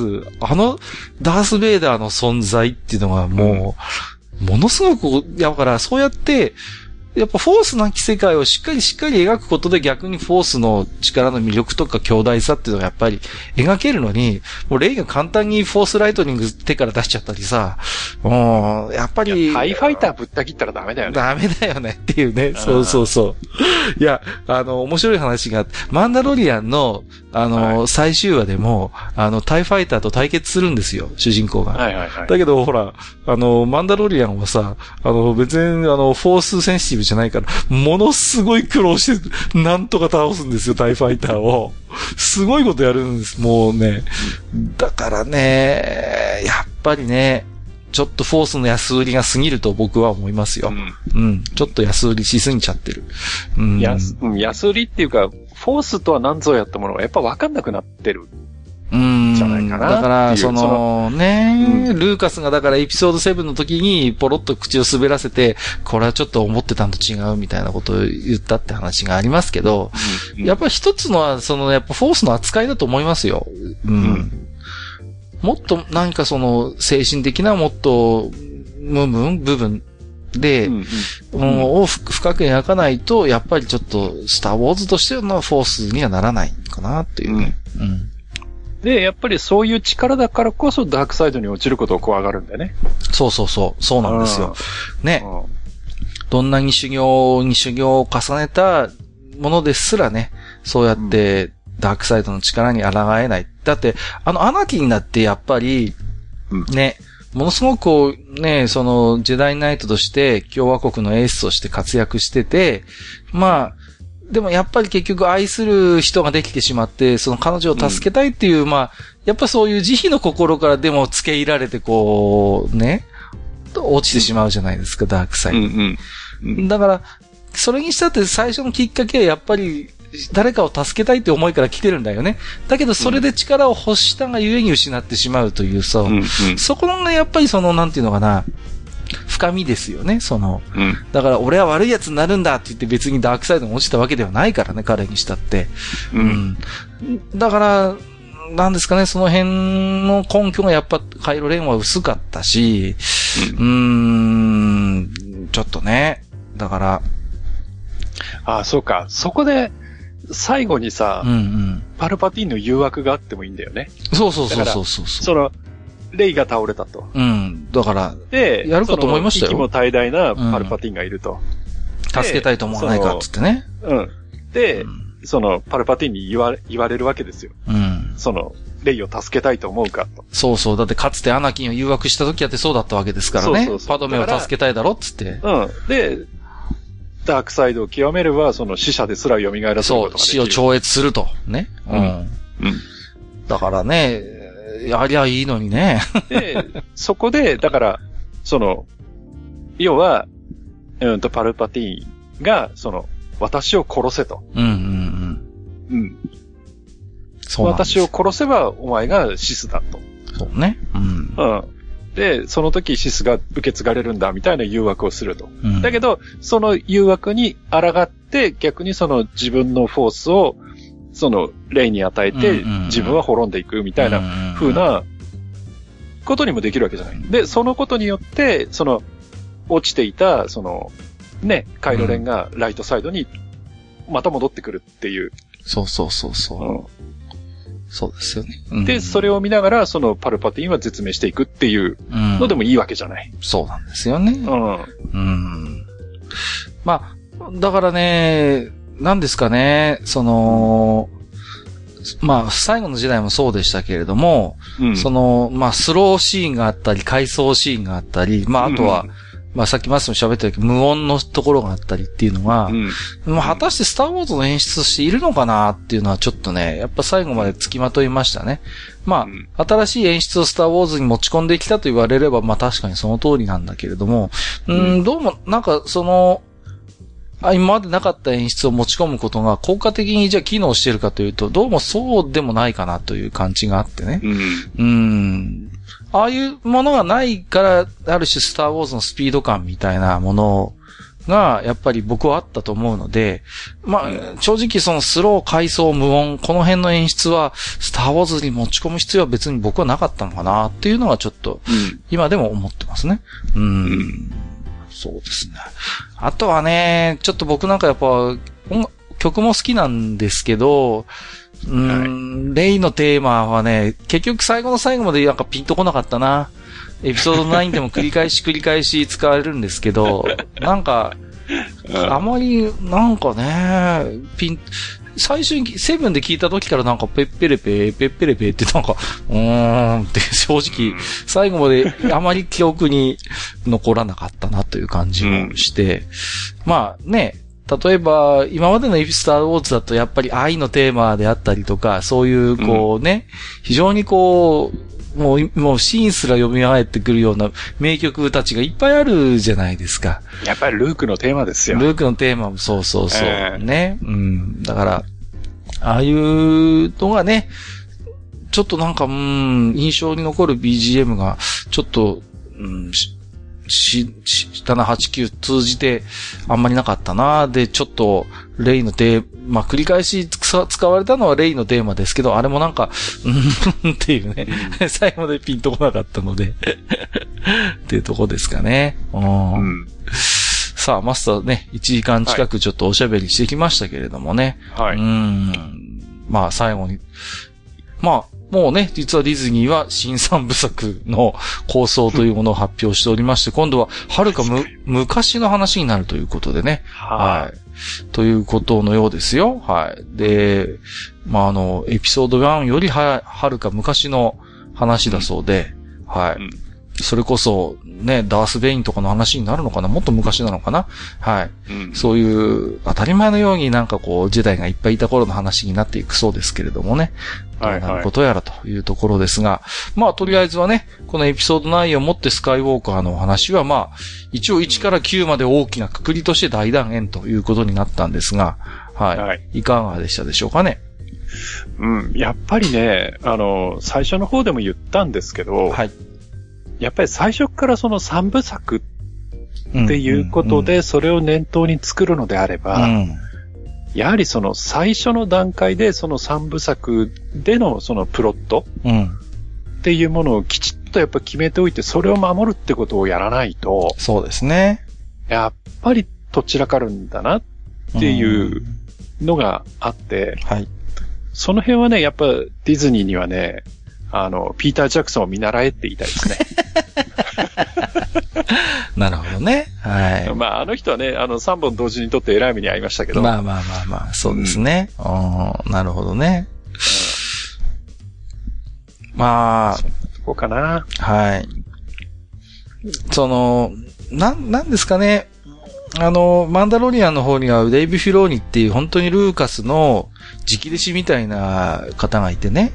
うん、まあ、総合演出手掛けてるんですけど、うん、やっぱね、よくわかってる。フィローニはよくわかってるんです、スター・ウォーズのことをね。うん。うん。だからね、こっちのね、新三部作にもフィローに関わってほしかったなーっていうね、もっともっと深く関わってくれればね、もうちょっとこう、ルーカスのなんて、いい意味でルーカスのやりたかったことを今のスターウォーズで再現できることが、もっと高次元な部分でできたんじゃないかなって思うのと。で、あれなんですよ。まあ最近よく言うことなんだけど、はい。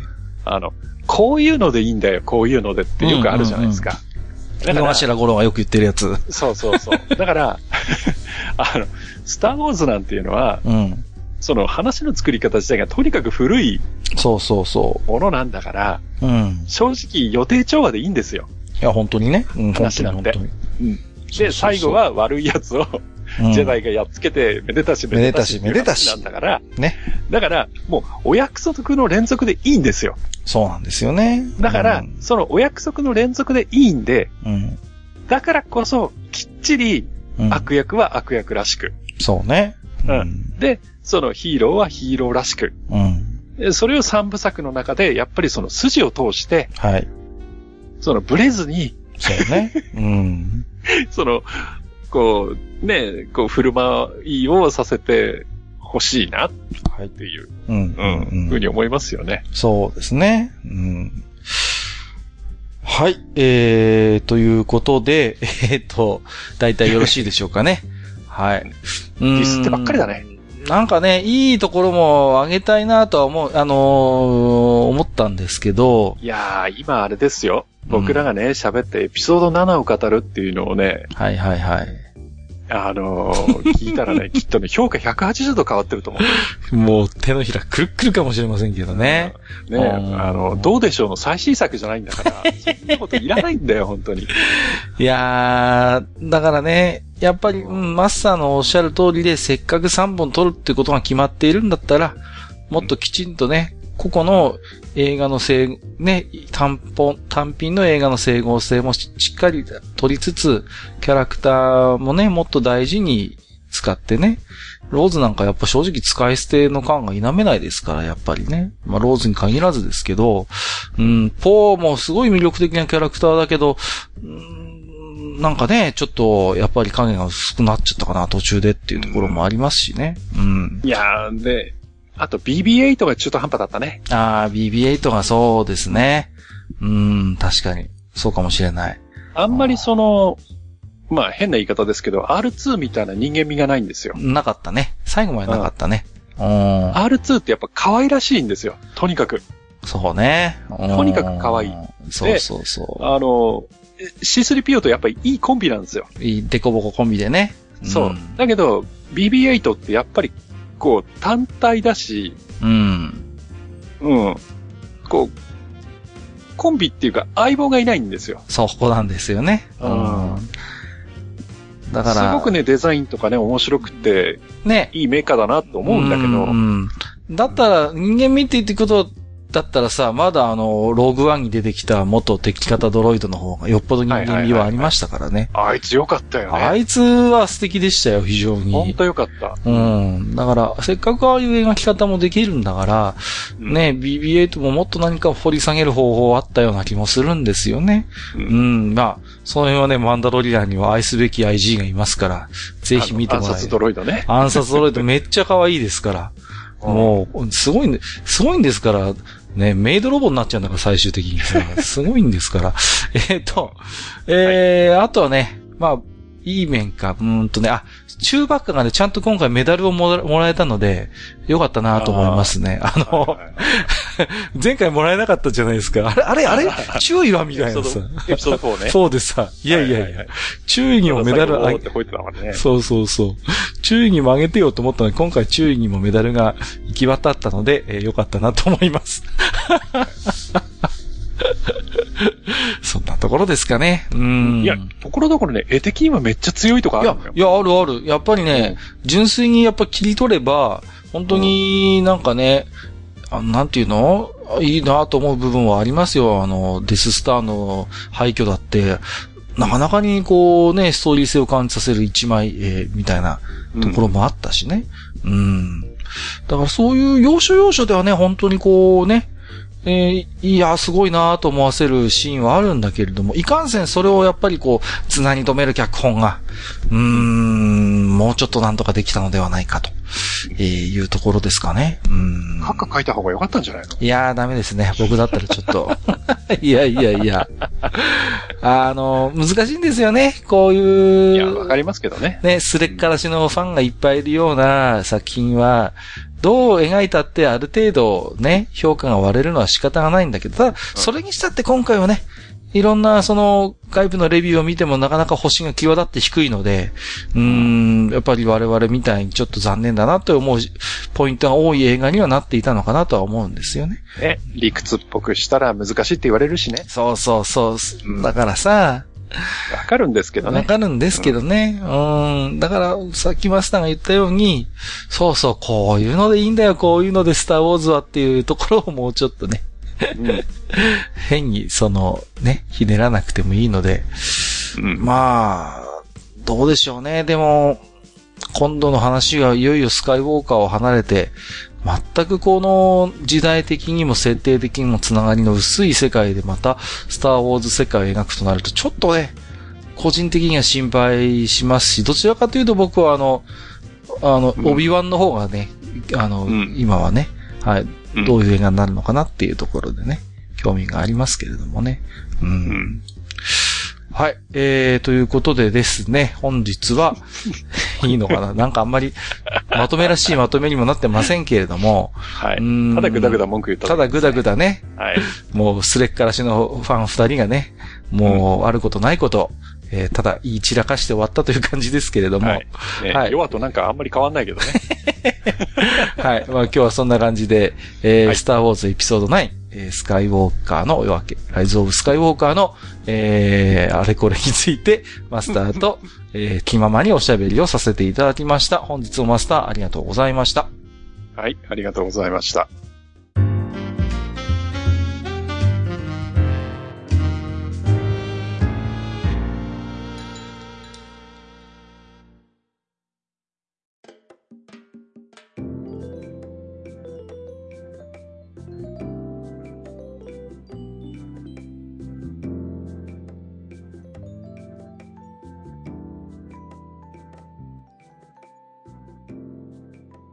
えー、ということで本日もですね、えー、愚者の宮殿宛てにたくさんお聞きがいただいておりますので、えー、ご紹介をしていきたいと思いますよ。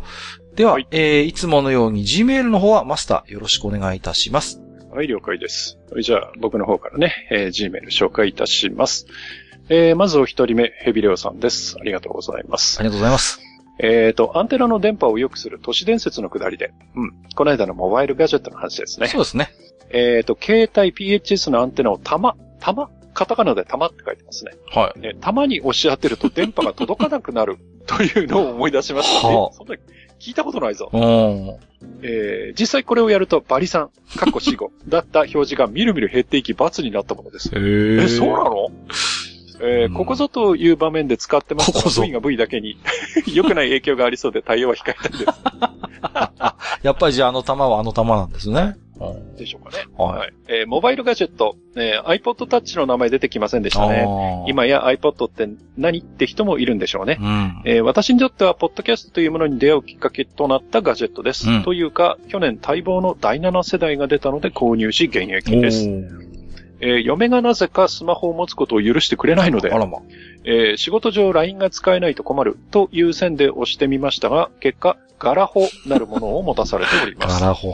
はい、あるんだよねう。んえー変なもの作りやがってと恨むことしきり。えーっていうか、ガラホってなんだよ。えーガラパゴス本の略？それ、ガラパゴス携帯から何も変わってなくない？ガラケーにスマホ要素が入ってるなら、スマの方を名前に入れないとダメだろ確かにというわけで、えーガラケーの絶滅を願うヘビレオでした。ということでいただいております。はいありがとうごあざいます。りがとうございます。あの、電波を良くする都市伝説みたいなお話はしましたけど、うん、しましたね。逆ですね。電波をこう、飛ばなくする、えー都市伝説ということで、えーたまに押し当てるとということでね。ははあ、いや、これは僕初めて聞きましたね。うん。はっていうか、だったら単純に電源を切ってはダメなのかという。そうだい、またそれとは違うんですかね、やっぱりね。うん、あ、の、これとは違うんですけど、はい。あの、僕一時、あの、会社の携帯がまだその、個人うん。所有じゃなくて、はいはい。その、課に1台とかの時があったんでああ、なるほど。す。で、うちの課に来た携帯がなぜかピッチだったんですよね。はいはいはいはい。で、ピッチで、僕はそれを持って現場に出てたんですよ。はい。で、なんかの弾みで、車を走らせてて、そのピッチが股間に入っちゃったんですよ。スポンって。はい足のね、はいはいはいはいはい。足の足の間に入っちゃった。足の間にね。うん。で、この間も、あの、各界言ってましたけど、ピッチってほら、電波け結構切れるじゃないそうなんです、そうなんです。基地局と基地局の間で途切れちゃうから。そう。で、また悪いことに、あの、そのピッチが、はいその、電波が切れるとき、はい。それから復活するときに、うんあの、バイブがブーってなるっていう、設定になってたんですよ。それで、あの、どういう、僕は、その、ピッチを股に挟んだまんま車で走りながら、時々その、ピッチがブー、ブーってなるっていうね。どう、そういう、どういう、う、なんとも言えない、こう、攻めくを味わいながら車を運転してたどういうプレイなんですか、それはもう。どういうプレイだった話ですかねどういう話なんですか、それは。はい。いやー、あの、そんなことありましたけどね。はい。バイブレーション機能ってまあまあポケベルの頃からありますけど、はいあのね、いやー、正直に言うと、何回かちょっと仕事で、僕のね、ほ本、本業の方で演出で何回か使ったことはありますね。結構便利なんですね。あの、何かと。そのね、はいはいはい。まあまあ、これ以上は語りませんけれども。だって昔、それこそ、えーっと、11pm の時代に確かあったはずですよ。はいはいはいはい。あの、ポケベルを、うんうん、その要は下着の中に入れてはいはいはい。っていうのをね。ありましたよ。僕も見たことありますよ。僕も僕が見たのはね、あれです。ローバーミミさんが、ポケベルのビキニを着るっていうんで、あの、三、三つですね、あの、ポケベルを用意してですね、あのね、あそことあそことあそこにね、何の話をしてるんでしょうか。はいね大三角形を作るわけだ。そう、三角形を作ってそれを鳴らしてみるっていうのを、ローバーミミさんがやってるのは僕は見たことありますね。はい。いやいや、そういうことじゃなくて、ね、本当にね。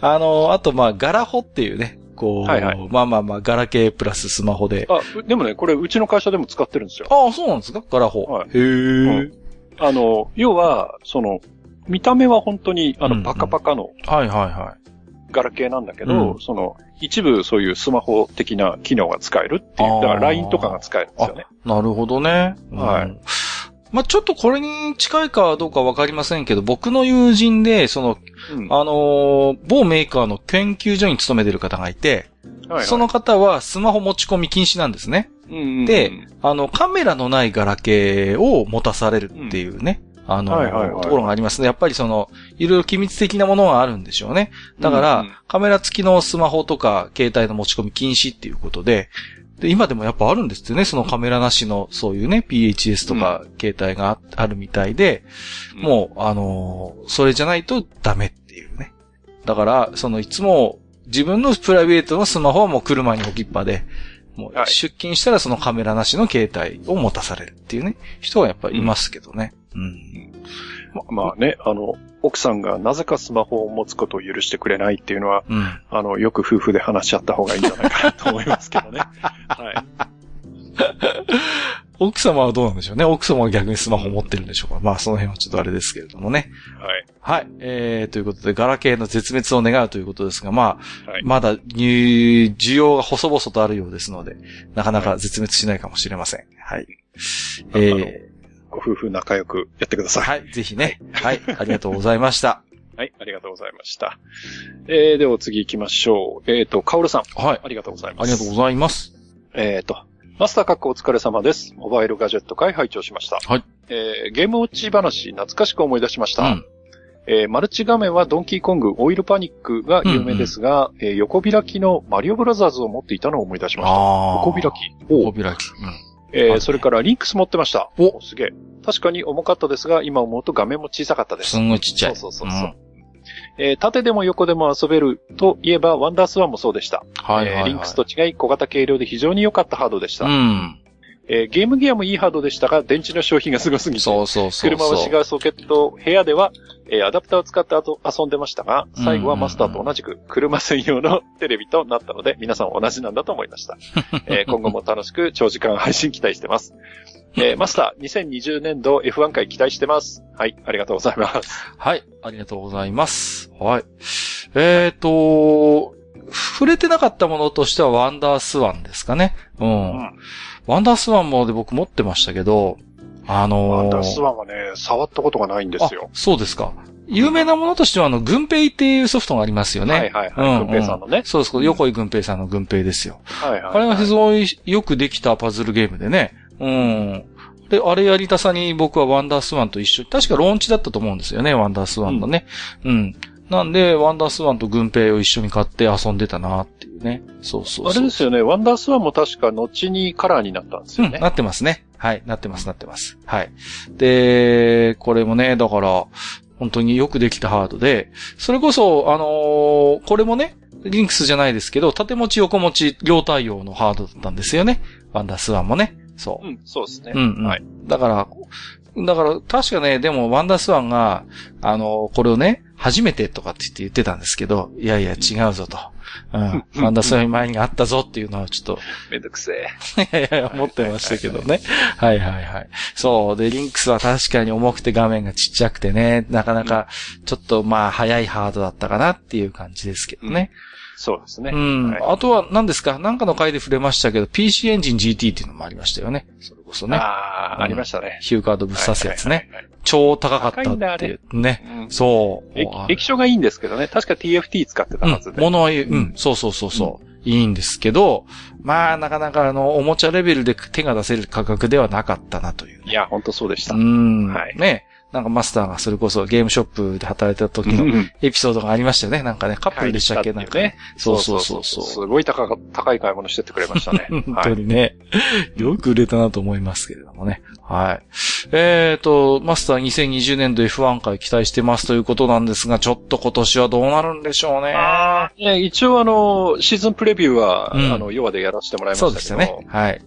えっ、と、今のところですね。はい。うん。あの、まず悲しいことにですね、はい。えー、今年もうすでにあの、モナコグランプリが中止が決定しちゃいましたね。まあ、ちょっとね。で、もう今年はモナコをやらないということで、で、えー、っと、早くても6月開幕なんていう話が出てるので。ちょっと今、特にヨーロッパが今ね、非常にこう、ね、ちょっと中心になりつつあるということでね、いや、いろいろ心配されますけれどもね。で、あの、各チームのサマーブレイクを、はい、あの、今前倒しで取ってるんですよ。ああ、はいはいはい。だから、あの、サマーブレイク、もし再開したとしてもサマーブレイクなしでそこからぶっ続けっていう、うんその、やる方にとっては地獄の、ね、あのまさに阪神タイガースの地獄のロードのような。いや、大変ハードなスケジュールになるんじゃないですか、なっちゃいますね。うん。そうなると私も、えー、前半戦後半戦で、そのやるタイミングを失うということをですね。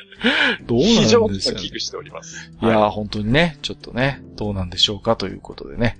はい。まあ、私のことはいいんですけどね、ちゃんとね、F1 が楽しめるかっていうのは本当にちょっと不安というか心配な、ね、まあね、こればっかりはちょっと F1 に限らずね、様々な多分、イベント、スポーツ関係含めて工業、ね、それぞれ皆さん楽しみにされているものがあると思うんですけれどもね、やっぱり心配されている方は多いんだと思います。本当にね。ピックだってなんか分かったもんじゃないですよね。いやいやいやいや、本当にちょっとね、どうなるんでしょうか。はい。えー、ということで、カオルさんありがとうございました。はい、ありがとうございました。えっ、ー、と、それからお次が今回 G メールは最後ですね。そうですね。はい。はい。えー、中和陸井さんです。はい。ありがとうございます。ありがとうございます。えー、久々にお便りさせていただきます。中和陸井と申します。はい。えー、少し時間が経ってしまいましたが、地下171階では私のお風呂でトイレする部作法その他を読んでいただきありがとうございました。えー、さらには期待の新人的なコメントまでいただき、光栄の極みでございますが、実はお便りを読んでいただくのは初めてではありませんでした。はい。ごめんなさい。この辺はね、我々のチェックが。申し訳ないです。すいません。ちょっと本当にね、こちらの手落ちです。はい。はい。はい、と申しましても、私もそんなに頻繁にお便りしているわけではありませんので、えー、ご記憶になくとも叱るべきことと思っております。これからはもう少し気軽にお便りしてみます。ぜひぜひ。はい、よろしくお願いします。お願いいたします。えー、さて、どうしても癖で書きたいことが上々になってしまうので、過去回からテーマを本読書に絞ってお送りします。はい。えー、164回、愚者道書店番外編ですね。うん。えー、価値観を変えた一冊、それから174回の、えー、閣下、2019閣下大当たり本。はい。えー、それから172回の導入、えー、若者の読解力についてなのかなという。はい、はい、で、えー、若者の読解力の低下について私もニュースで知って遺憾な思いを持っておりましたが、うん、マスターさんの意見を聞いて目から鱗でした、うんえー、コミュニケーションのあり方が急激に変わっている現代でデータが示した読解力低下の根幹を本を読む読まないに持ち込むところも結論を急ぎすぎているかもしれないと思い至りました。うんえー、各いう私自身、えー、20歳になるまでほとんど本を読んできませんでした。えー、愛読書はドラえもんとドラゴンクエスト公式ガイドブック程度。すごいな。えー、今の若者の学力をとやかく言えるような10代ではなかった我が身を振り返り、もう少し冷静に考え直すことにしました。ね、インプットとアウトプットが両立して、初めて知識となるそうですから、本を読んでもその体験をアウトプットするチャンスが昔より少ない可能性もあるかもしれませんね。うん、えー、このような気づきを与えてくださった賢人、賢人、うん、えー、北方腐敗マスター埴輪殿には頭が下がります。すごいな持ち上げすぎだな、これ。えー、前述の通り、えー、本を読まなかった私でしたが、就職してから先輩上司の会話についていけず、えー、自分の無知を恥じて読書するようになりました。えー、手始めに読んだ本は15少年漂流記です。うん、え選んだ理由はドラえもんにてのび太が夢中になって読んだ本だった。そうでしたね。えのび太に読めるなら私にも読めるだろうと思ったわけです。えー、これが見事に大当たりで、いきなり危機の真っ只中の少年たちから始まり、えー、その後の無人島の生活、えー、少年たちの間で揺れ動く人間模様など、えー、知読遅い読み方ですね、うん、えー、知読ながら興奮して読んだ気持ちを今でも鮮明に覚えています。えー、これが私にとって読書の味を覚えた究極のメニュー、つまりは価値観に影響を与えた一冊です。はい。えー、それからは少しずつ本を読むようになり、今ではえー、積んどく山のふもとでいいのかな、うん、えー、積んどく山のふもとで朝日を拝み、えー、山中で薪を買っては町へ降り、仕入れてきた積んどくの種をまた山へ植えるといった日々を送っております。えー、カッカさんおすすめの、えー、つ、津軽外山軍師だっけ？はいはいはい。の本も大変興味深く近々仕入れて植えてみようと思います。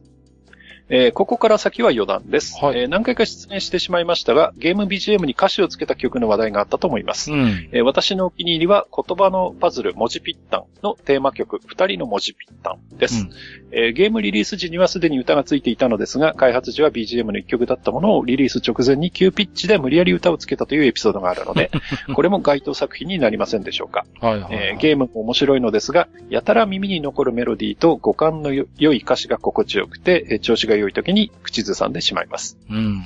えー、それから、ヨッシーさんという方だったと思いますが、メジャーじゃないゲームの両 BGM に、サンダーフォース5を挙げておきます。はいはい、はい、えー、メジャーの定義がドラッグ FF クラスでないと仮定して。うん。えー、ループになってない面ごとの BGM が一曲変わるタイミングでボスにたどり着くという演出。うんうん、えー、曲の構成に合わせたように見える敵の配置と動き、えー、スタイリッシュなメカニックとビジュアルデザイン、え画面設計、各種効果音、操作感などなど、語り出すとキリがないです。えサントラも中古ではあるみたいです。え私はサターン版ユーザーでしたが、リメイクやコンシューマーアーカイブもあるようなので、ぜひゲームも遊んでみてほしいですね。うんえー、TRPG も、TRPG 部も楽しく聞いておりますので、こちらも改めてお便りすることにします。えー、新型のウイルスも流行っているので、えー、皆様くれぐれもご自愛ください。それではこれからも配信楽しみにしております。といただきました。ありがとうございます。はい、ありがとうございます。非常に熱のこもったね、えー、お手紙をいただきまして、ありがとうございます。はい。はいはい。えー、ちょっとずつ触れていきましょうかね。えー、っと、そうですね。あの、まずはちゃ、ね、大変失礼いたしましたということで、初めてではなかったということでね、うん、すいません。この辺はちょっと私どももね、だいぶ記憶の方がね、怪しくなってまいりましたので、まあ、あの、遠慮なくご指摘いただければなというふうに思っておりますよ。はい、はい、はい。で、えっと、何ですか？えー、っと、本読書ということで、はい。はい、えー、全然なかなかね、そういうものにこう触れてこない、えー、反省だったと。いう、二十歳までほとんど本を読んでこなかったということですけど、あのー、なんて言うんですかね、こう、働き始めてから15少年漂流記を読み始めたって、まあ、これはね、すごい、あのー、いい選択をしてると思うんですよね、なんかこう。ね、子供が読む本だろうっていう向きもあるかもしれないんですけど、はい。まあ、本当じゃあ中割りさんをうんぬんするわけじゃなくて、やっぱりね、うん、読書って技術なので、あのー、恥ずかしがらずにそういう少年少女向けの本からやっぱりステップアップしていくっていうのは、どの世代であってもそうなんですよね、それは。そうそうそう。うん、それでいいと思いますそれでいいと思うんです。うん。だから、ね、大人なんだからちょっとこんな本読むのはっていうのじゃなくて自分が本当に面白くて読めそうだなっていう本であれば、そういう仮にそれがね、あの、どちらかというと、ね、子供向きのものであっても、やっぱりそこからスタートして、やっぱ読書のその、ワクワクドキドキをね、やっぱ味わっていくっていうことなんだと思いますよ。うん。そうですね。うん。だすごいいいチョイスをしたと思いますね。うん。そうですよ。なんてね、指輪物語なんて読んだら絶対挫折しますからね。いや、挫折しますね。もうなんじゃこりゃで、いつだったら冒険に出るんだこいつらみたいな感じになっちゃいますから。まず、ホビットの冒険読んだ方がいいよね。だったらまだホビットの冒険の方がいいですね。本当に指輪はちょっとね。うん。だから15少年漂流記が好きだったら、でも本当にね、海底2万マイルとかさ。ああいう、なんかね、ねそうそうそうそう、ちょっとしたこう、そういう冒険ロマン的なものをを攻めてみてもいいかもしれませんね。宝島とかね。うん、そうですね。そうそうそう。はいだから、そういうところからこう、スタートして、で、まあ、ジャンルを問わずなんですけど、やっぱ読書はそうやってスキルをどんどん身につけていくことによって、なんか自分自身が得られる情報が豊かになっていくものなので、うん、ぜひね、まあ、お忙しいかと思うんですけれども、あのー、興味の赴くままにね、こう、時にはそうやって本を開いてみるというのもいいのかなというふうに思いますけれどもね。あのー、物語とかを読むと、あの、テレビとかのドラマ見てて、はい。結構先読めちゃったりするよね。ああ、そうそうそう、それはありますね。うん、それはあります、うん。うん。やっぱりその、なんていうのかな。プロットとか、そういうシナリオっていうのにはもう、一つの定型みたいなものがあって、うん、あるからね。うん。で、それがまあ読んでる間になんとなくこう入ってはくるんですけども、うん。まあそれがじゃあ、その、知ってるとつまらなくなるかというと、まあ、違う違う違う。うん、そうじゃない。そういうことではないんですよね。うん、そうそうそうそう。うん。そうではなくて、逆にそういう、なんかこう、ある程度の基礎的なそういうスキルとして持ってると、よりシナリオを楽しめたりとか、うん、そのドラマの世界に没入できるといった、むしろメリットの方が多いので、うんうん。だからね、こう、まあ普通だったらこういうふうに落とすのが、まあ、多いと思うんだけど、どうしてこういう風にしてきたんだろう。あ、そうか、ここをこうしたかったからだとかね。うんうんうん。そうそういう気づきが自分であったりするじゃないですか。そうなんです、そうなんです。うん。うん。そういうところなんですよ。うん。で、あのー、ドラえもんがね、お好きだと思うんですけど、15少年漂流記が出てきた秘密道具って、確かね、人間ブックカバーっていう秘密道具があって、はい。あの、のび太がね、あの、あん、あの、確かね、すいませんちょっと正確じゃないかもしれませんけど、あの、だんだんめんどくさくなって読むのを、あの、これね、あの、誰かに被せると、それずっとよ、あの、その人がロボットみたいになって、あの、ずっとその物語を読んでくれるっていうね、そういう秘密道具があるんですよ。で、出来すぎか誰かにこれ被せたんじゃなかったかな。で、ずーっとずーっとこう、出来すぎに読ませるから、だんだん出来すぎの声が枯れてきてかわいそうなことになるっていうね。そんな、そんなひどい秘密道具の話だったと思います。これって。そうそうそう。あとは、えっ、ー、と、ゲームのね、BGM に歌詞をつけた曲の話題ということで、文字ぴったんね、これも有名ですよね。なんかこう。で、非常にこう、なんていうのかな。あの、ポップでキャッチなテーマ曲ですよね。二人の文字ぴったん。そうそうそうそう、あれだと思いますよ。うんうん。なんか一時期結構それこそ、ニコニコとかでもなんか。そうそうそう、ちょっとしたね。うん。で、中アリクギさんのおっしゃるように、本当にこう、耳に残るメロディーでね。うん。いや、でも私知りませんでしたね。そんな、リリース直前に急ピッチでも無理やり曲をつけたというのはね、知らなかったんですけれどもね。うん。サンダーフォースはね、うん、メジャーじゃないゲーム、メジャー、め、まあメジャーじゃないか。うん、まあまあ、両 BGM っていうのは本当に、はい。5はね、いいと思いますね。うん。でも、うん。メガドラかな？最初、うん。はいはい、はい。サンダーフス5は。そうですね。アーケードもあったんですけどね。うん、アーケード。あとサターンもね。はい。まあ、結構人気作ですから、あの、移植も何機種かあったような気がしますけれどもね。はい。ね、サンダーフォースっていうとね、あれ、パソゲーの2かな。うんうんうん。ゲーム始まるときにね、あの、サンダーフォースっていうね。はいはいはいはい、はい。あったんですよ。はいはいはい、わかりますよ。未だに思い出すな。うん。あの、4方向にスクロールするやつですね。ありますね。はい、はい、はいはいいやー、でもね、本当に、サンダーフォースは、何ですかね。うーん、サタン、でもやっぱサターンで遊んだな。うん、サターンが一番遊んだような気がしますね。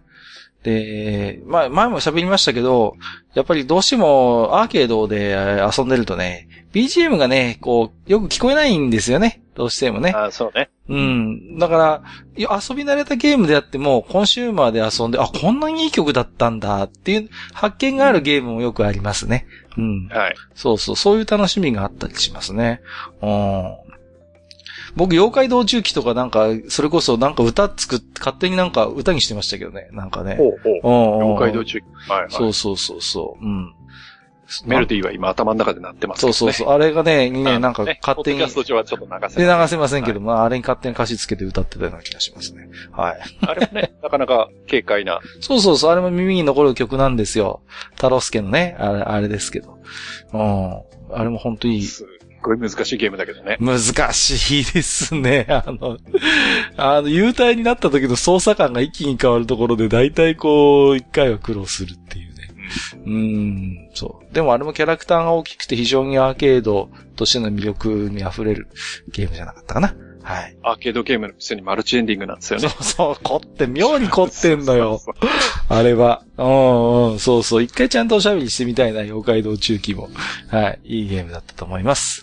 はい。はい、えー、ということで、えー、TRPG 部の方もね、えー、うん、聞いていただいているということで、ありがとうございます。あとね。聞いていただきましたかね いやいやいや。まあ非常にね、はい。まあ、はい、今回も。巷ではいろいろ、はい。話題になっているようでございます。そうですか？いやいや、人気者は辛いよと言っておきますけれどもね。なかなかね、ロールの方が素晴らしく。はい。まあまあまあ。あと何ですか、はい、ね。あのー、なんか、マスターは賢人ということでね。はい。はいはい。変人の間違いじゃないかなと思ってるんですけど、うん、そんなことないんですかね。はい。大丈夫ですか、ね、僕ね、あの、中アリクイさんのお便り見てね。はい。正直自分が何言ったか全然思い出せなくて。それで、はいはい、はい、あの172回の枕もう一回聞いてみたああ、そうですか。はいはいはい。そしたら、まあまあまあ、僕らしい、あのなんか、ひねったこと言ってましたね。はい。いやいやいや。いや、私もでも、非常に、マスターのおっしゃることがね、ああ、なるほど、うん、そう言われてみればもっともだなと思った。うん、私は珍しくあの、まあ、大体いつものパターンですけど、はい、まあ、最初に、まず閣下の方が、まあ、わーっと喋って、はい。で、こう、マスターどう思いますみたいな話になるじゃないですか。そうですね。で、まあ、まあまあ、そうだね、みたいな風になることが結構多いんだけど、うん、この時はね、いや、根本的にちょっとね、疑問に思ってることがあってね、みたいな感じでね。結構なんか、真っ向から反論されたような。そうそうそうそう。で、なんかそれを聞いて、閣下がね、ちょっと言いよどんじゃうっていうね。いやー、はい、本当にね。そういう回でしたね。そういう回、大変そういう、はい、貴重な回かもしれませんけれどもね。はい。はい。えー、ありがとうございました。たまにめんどくさいんですよ。いやいやいやいや。はい。はい、えー、中アリクイさんどうもありがとうございました。はい、またよろしくお願いいたします。はい、はい、えー、ここから先はですね、えっ、ー、と、ハッシュタグ、愚者の宮殿つけていただいたり、ツイッターでリプライでいただいた、えー、メッセージを、えー、本日も抜粋にてご紹介させていただきます。えー、もちろんすべて、えー、拝読はさせていただいております。よろしくお願いいたします。えー、5つ目、エリュさん。えー、結構ね、ポケコンがやっぱりね、あの反応が多かったんですね。えっ、と、値が持ってるポケコンは、シャープの PCG850。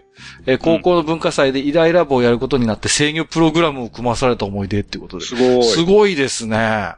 これあれですよ、えー、僕が持ってたやつより、さらにこう、新しいというか、はいはいはい。ですね。うん。いや、液晶が1行じゃない時点でかなり、あの、いや、あれですよ、僕の持ってる 1480U もこんな感じですよ。あ、本当ですか？へえー、うん、はい。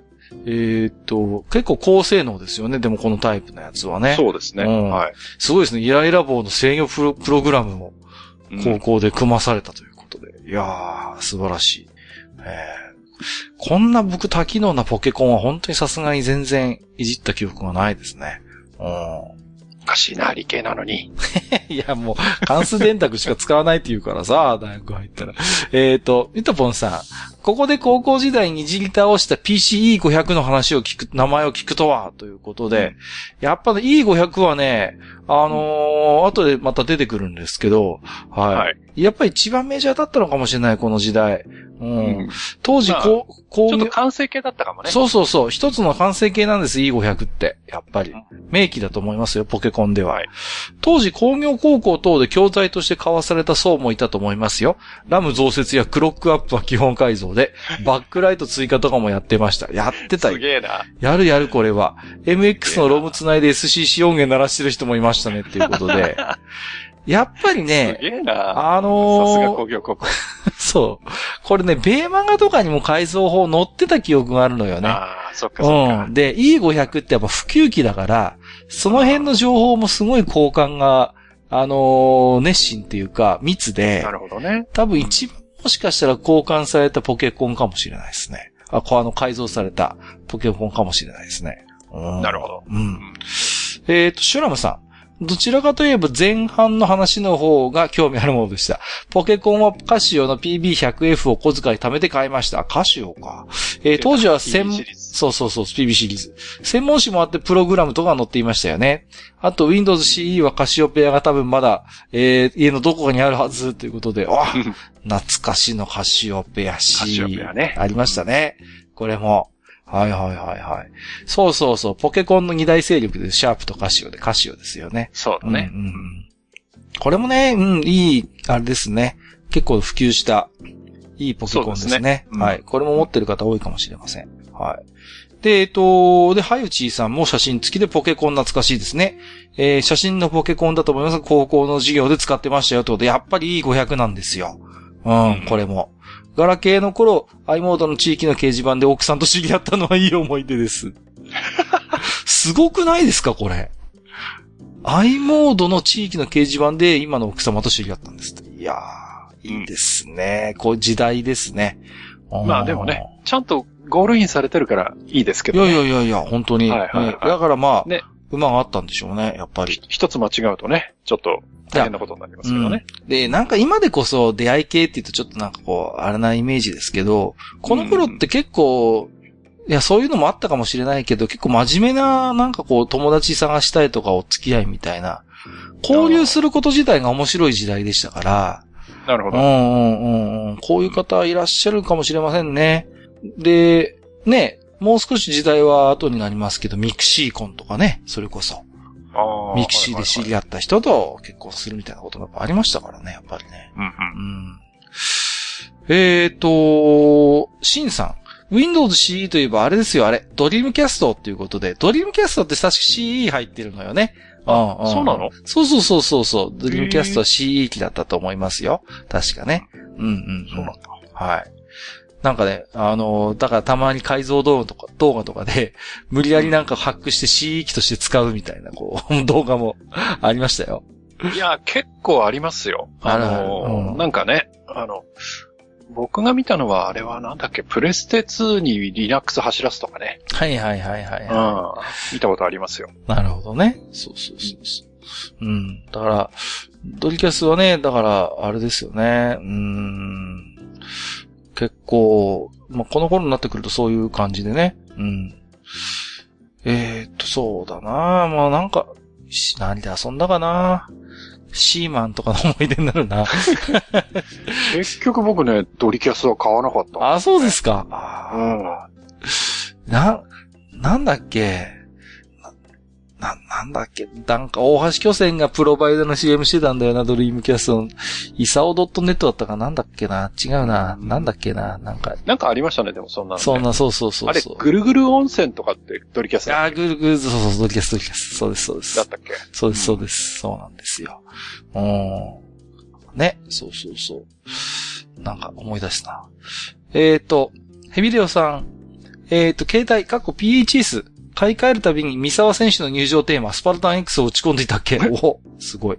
単音から和音になったり、進化するごとに興奮したけど、まんま音源がダウンロードできるようになって、そうじゃねえんだよと、着メロに対する興味が全くなくなったなということで。わかる。ああ、これはわかりますね。やっぱり愛着ありますからね。そうそうそうそう。自分で作るってところにやっぱり今思うと、なんか大きな意味があったのかなって気がしますよね。ね、自分でアレンジしたりもできる、ね、そうそうそうそう。うんうん。だから、やりましたよね。僕もね、それこそ、いろんな着メロを作りましたけど、まあ、例えばやっぱりね、あの、他人に気づいてもらいたいから、あの、サビから作るとかね、こう、一から最初からじゃなくて、みたいなこともしたりしましたよ。そうそうそう。うん。だからいろいろ自分で工夫もできるんで、あとはね、自分で作った力作の着メロだと、友達とかが近くにいるとね、あえてこう電話取るのちょっと遅らせてみたりとかね。うん、で、何その直メロ、いや、俺作ったんだけどさ、みたいなそういうさ、いやらしい、いやらしいですね。はい。ちょっとだから電話取るの遅らせたりとか、そんなの思い出したな。いやでもあれだな。やっぱりね、僕はあの、この文字でね、スパルタン X って見ちゃうとね、はいはいはい。頭になる BGM が違うんですよ。そうそう、あの、デンデロデンデロデンデロデンデロってあっち、あっちの方がね、私は、あた、あたの方がね、頭になっちゃうんだよね。いやいやいやいやいや。ね？そうそう。あれ、シルビアでしたっけ？捕まってるのって。そうそうそう、ねあれがなんかさ、何週かすると襲いかかってくるみたいな、あの、デマ、デマというかですね。ありましたね。ありましたね。そんな話もね。はい、えー、激突王アスラードさん。なんかすごい標本をついてる。えー、モバイルガジェット誌を聞いて、高校大学の頃に持っていた携帯の機種の画像を探してしまった。着メロもダウンロード代までかかって随分お金払いましたが、まだカメラ画像が荒かった頃は、えー、待ち受け画像にお金払ってたりしたなと。旧相棒の画像を見ながら懐かしい気持ちになりました。ということで。はいはいはい。そうですね。うん。そうそう。着メロ。あるいは、待ち受けもね、そう、待ち受けもダウンロードサービスがあったんですよね。うん。うん、そうそうそう。で、やっぱりその。やっぱりね、携帯からスマホへのその進化ってものすごいものがあってさ。うん、はいはい。当時の携帯の、あの、写真なんかもね、僕もあの、抜き出して、あの、デジタルで保存してあったりしますけど。はい。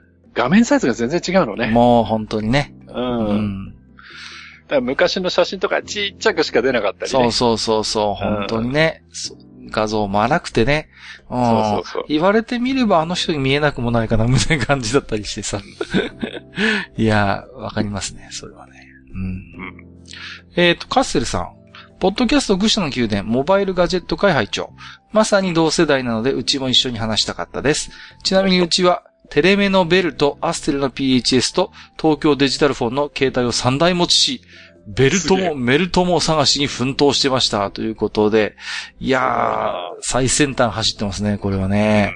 すごいですね。いや、ポケットベルと、そう、アステルの PHS と東京デジタルフォンの携帯、うん。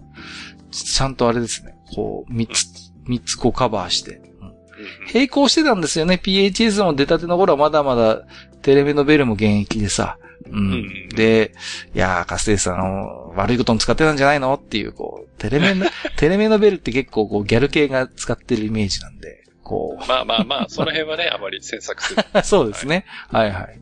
あの、なんですかね、そう、こう、ポケベルもなんか NTT じゃなくて、やっぱテレメアの方がやっぱりちょっとこう女子率高かったイメージはありますね。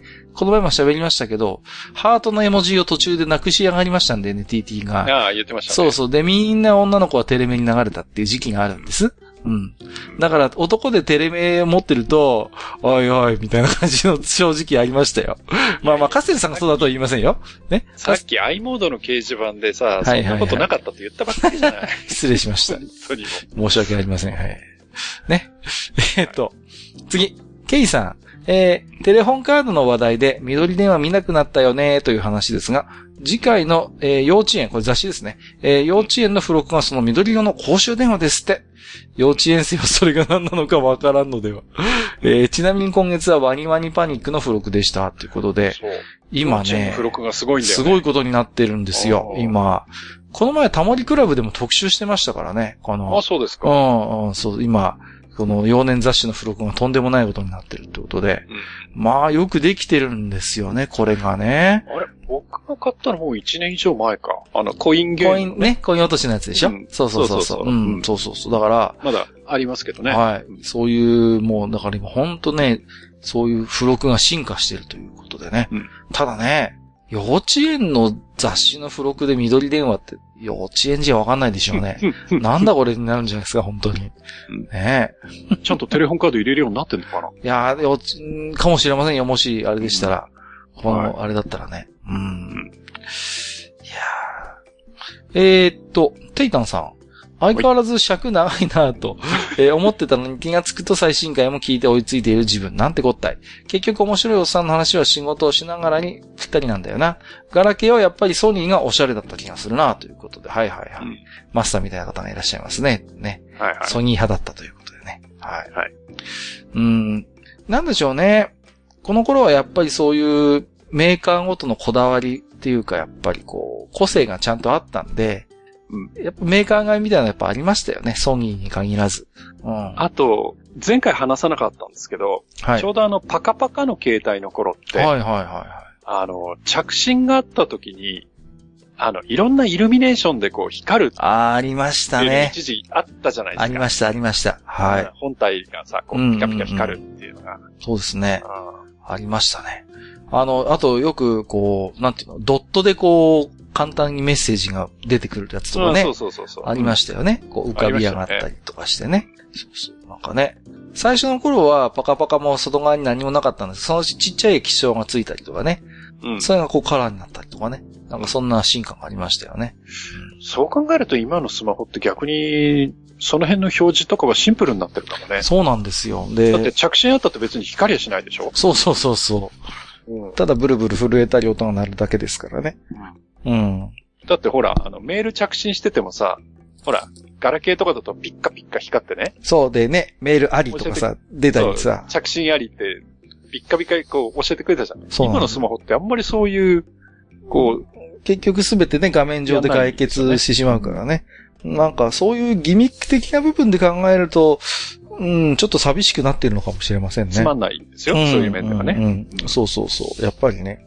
だから効率だけをやっぱ追い求めるんじゃなくて、この、ね、ガラケー元禄時代みたいな頃っていうそういういろんな技術の見本市みたいなところがあって、そう、無駄、まあはっきり言えば、まあ、いろいろ無駄、無駄なところなんだけれども、無駄だからこそいろいろね、そこに技術革新があったりとか、うん、やっぱその工夫を凝らすことによって、新たなこう、可能性、地平が開けるってことがやっぱりあった時代なんでね。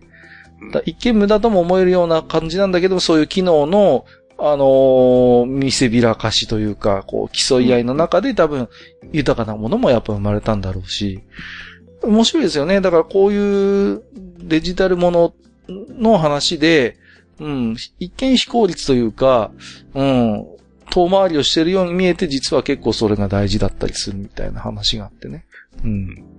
ニエリのパカパカの携帯だったらなんかでっかいヒンチが横っちょについた変なやつとかもありましたよ。ありましたね。うん。あと、うん、あの、横にこうポッチがあって、それを押すとパカってこう自動で開くのと、あくまで手動で開かなきゃいけないのがあったりとかね。ヒンジに、だからボタンがあるのとないのがあったりとか。うん、はい、うん、そう。そんなのもあったりしましたね。あの、こう、パカパカって開くんじゃなくて、こう、スライドしてこう。あ、あるあるある。ぐるっと回すやつとかもあったありあったあったあった。うんうんうん。なんかね。そうそうそうそう。ね。大体ソニーってそういう変なことするんですよね。うん、全面液晶みたいなのもあったでしょガラケーだけど、こう。で、あ、変なのあったね。圧、ボタンを、あの頃タッチパネルじゃなくて圧ですよ。リアル、あの、物理的な。で、そうそうそうっていうのもああれがまた電池の持ちが悪くてね、全部液晶画面だからさ、その、うん、そんなのを息がって使ってた時期もあったなと思いますよ。うん。えーと、月島さん、地下178回拝聴学生の頃、ガジェット好きな友人にカラーになったザウルスを触らせてもらい、電子辞書とは一味も二味も違う使い心地に痺れていました。今思うとまさにスマホの遠いご先祖ですよね、ということで、いただいております。これね、あの、そんな話を僕もした記憶があるんですけど、地下178回で、ふと思うんですよね。で、あの、いわゆるあの PDA の世界の延長線上に果たしてスマホはいるのかなっていうね。やっぱりその、全く違う世界からやってきた感もあるんですよね、スマホって。だから、うん、確かにね。PDA のあのね、日本のあのザウルスとかの RPDA の世界が進化していった先に、スマホは僕なかったかもしれないと思うんですよね。うん。うん、やっぱりこの前も喋、マスターとも喋りましたけど、やっぱり根本的な思想が違うんですよね。うん、iPhone3G とその PDA の一連の機種っていうのは、うん。思想が違うから、うん、うーん、どうなんでしょうね。まあ、よくね、PDA のことを指してスマホの5センス染まって言ったりしますよね、確かに。だけど、うん、うん、実は5センスじゃなくて、あの よそから来た全然知らない子がやってきたみたいな感じなのかもしれないってちょっと思ったりしますね、うん、そこはね。うん。ただ、あの、PDA の A がほら、アシスタントじゃない？はいはいはい。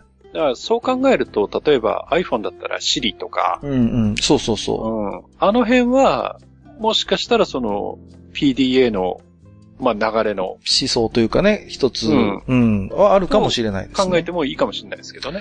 だから、なんていうのかな、完全な一直線上にはないのかもしれないけど、結局 PDA のやりたかった一つ、うん、その、なんていうのかな、人間のできることの拡張みたいな思想っていうのかな、なんかそういうもの、理念みたいなものはやっぱり、スマホの中には取り込まれてるところもあるのかなとは思うんですよね。うん。だから、なんでしょうね。そういう、ああいう PDA の世界があったからこそ、今のスマホに搭載されている機能もしかしたらあるのかもしれませんよね。うん、まあ絶対研究はしてますよね。ああ、もちろんそれは、うん、してると思うんですよ。うん、だから、完全な別物かと言われるとそうではないんでしょうけどね。うん。うん。ヤシャゴぐらいかな。わかんないけど。関係ないか。はい。えー、たくみさんありがとう。えーと、月島さんありがとうございました。お次は、たくみさんですね。えー、はい、こちら写真付きでいただいております。えー、愚者級レーマ完成ということで、これ何かというと、レーマっていうのはヒエルにカタカナのマなんで、冷蔵庫マグネットをですね、これね、おそらくね。ですね。あ、はい、これね、丁寧に加工していただいてるんですよ。これ、うん、あの、先日までね、あの、ステッカープレゼントキャンペーンやってましたけども、はい、はい、それをですね、はい。わざわざこう、マグネットに多分貼っていただいてですね。うん。こう、そう。で、冷蔵庫マグネットとしてこの愚者宮殿の、はい、あの画像ですね。冷蔵庫に貼っていただいているということで。はい、はい、ありがたいですね。あこれあれですか、上にある JAF もこれマグネットなのかな？これ。これ案外出かけるときは車に貼ってんのかもしれません。意外と便利かもしれませんけどね。はいはい、へーって思いましたね。これ。ミシュランとかもありますね、よく見るとね。おはい。いや、器用なことをされてるなと思います。えー、ありがとういいですね、でもね。いや、これ欲しいっす、これ。単純に欲しい、自分も。えー、たくみさんありがとうございます。えーと、まーやさん。はい。昨日のカレー、椎茸と高野豆腐。おこれ、愚者の宮殿案件だった、ということで。はい。ありがとうございます。ね。すごいですね。はい、結構なんかヘルシーなカレーということでね。うん、はい。よろしいんじゃないでしょうか、ね、そうですね。はい。まあ、あの、まあ、定番のね、具も入ってますけど、やっぱ高野豆腐って、ん？あの、ね、あの、いつも言ってますが、はい。あの、別にカレーに椎茸を入ること自体を、我々は咎めてるわけではないのです。はいはいはい。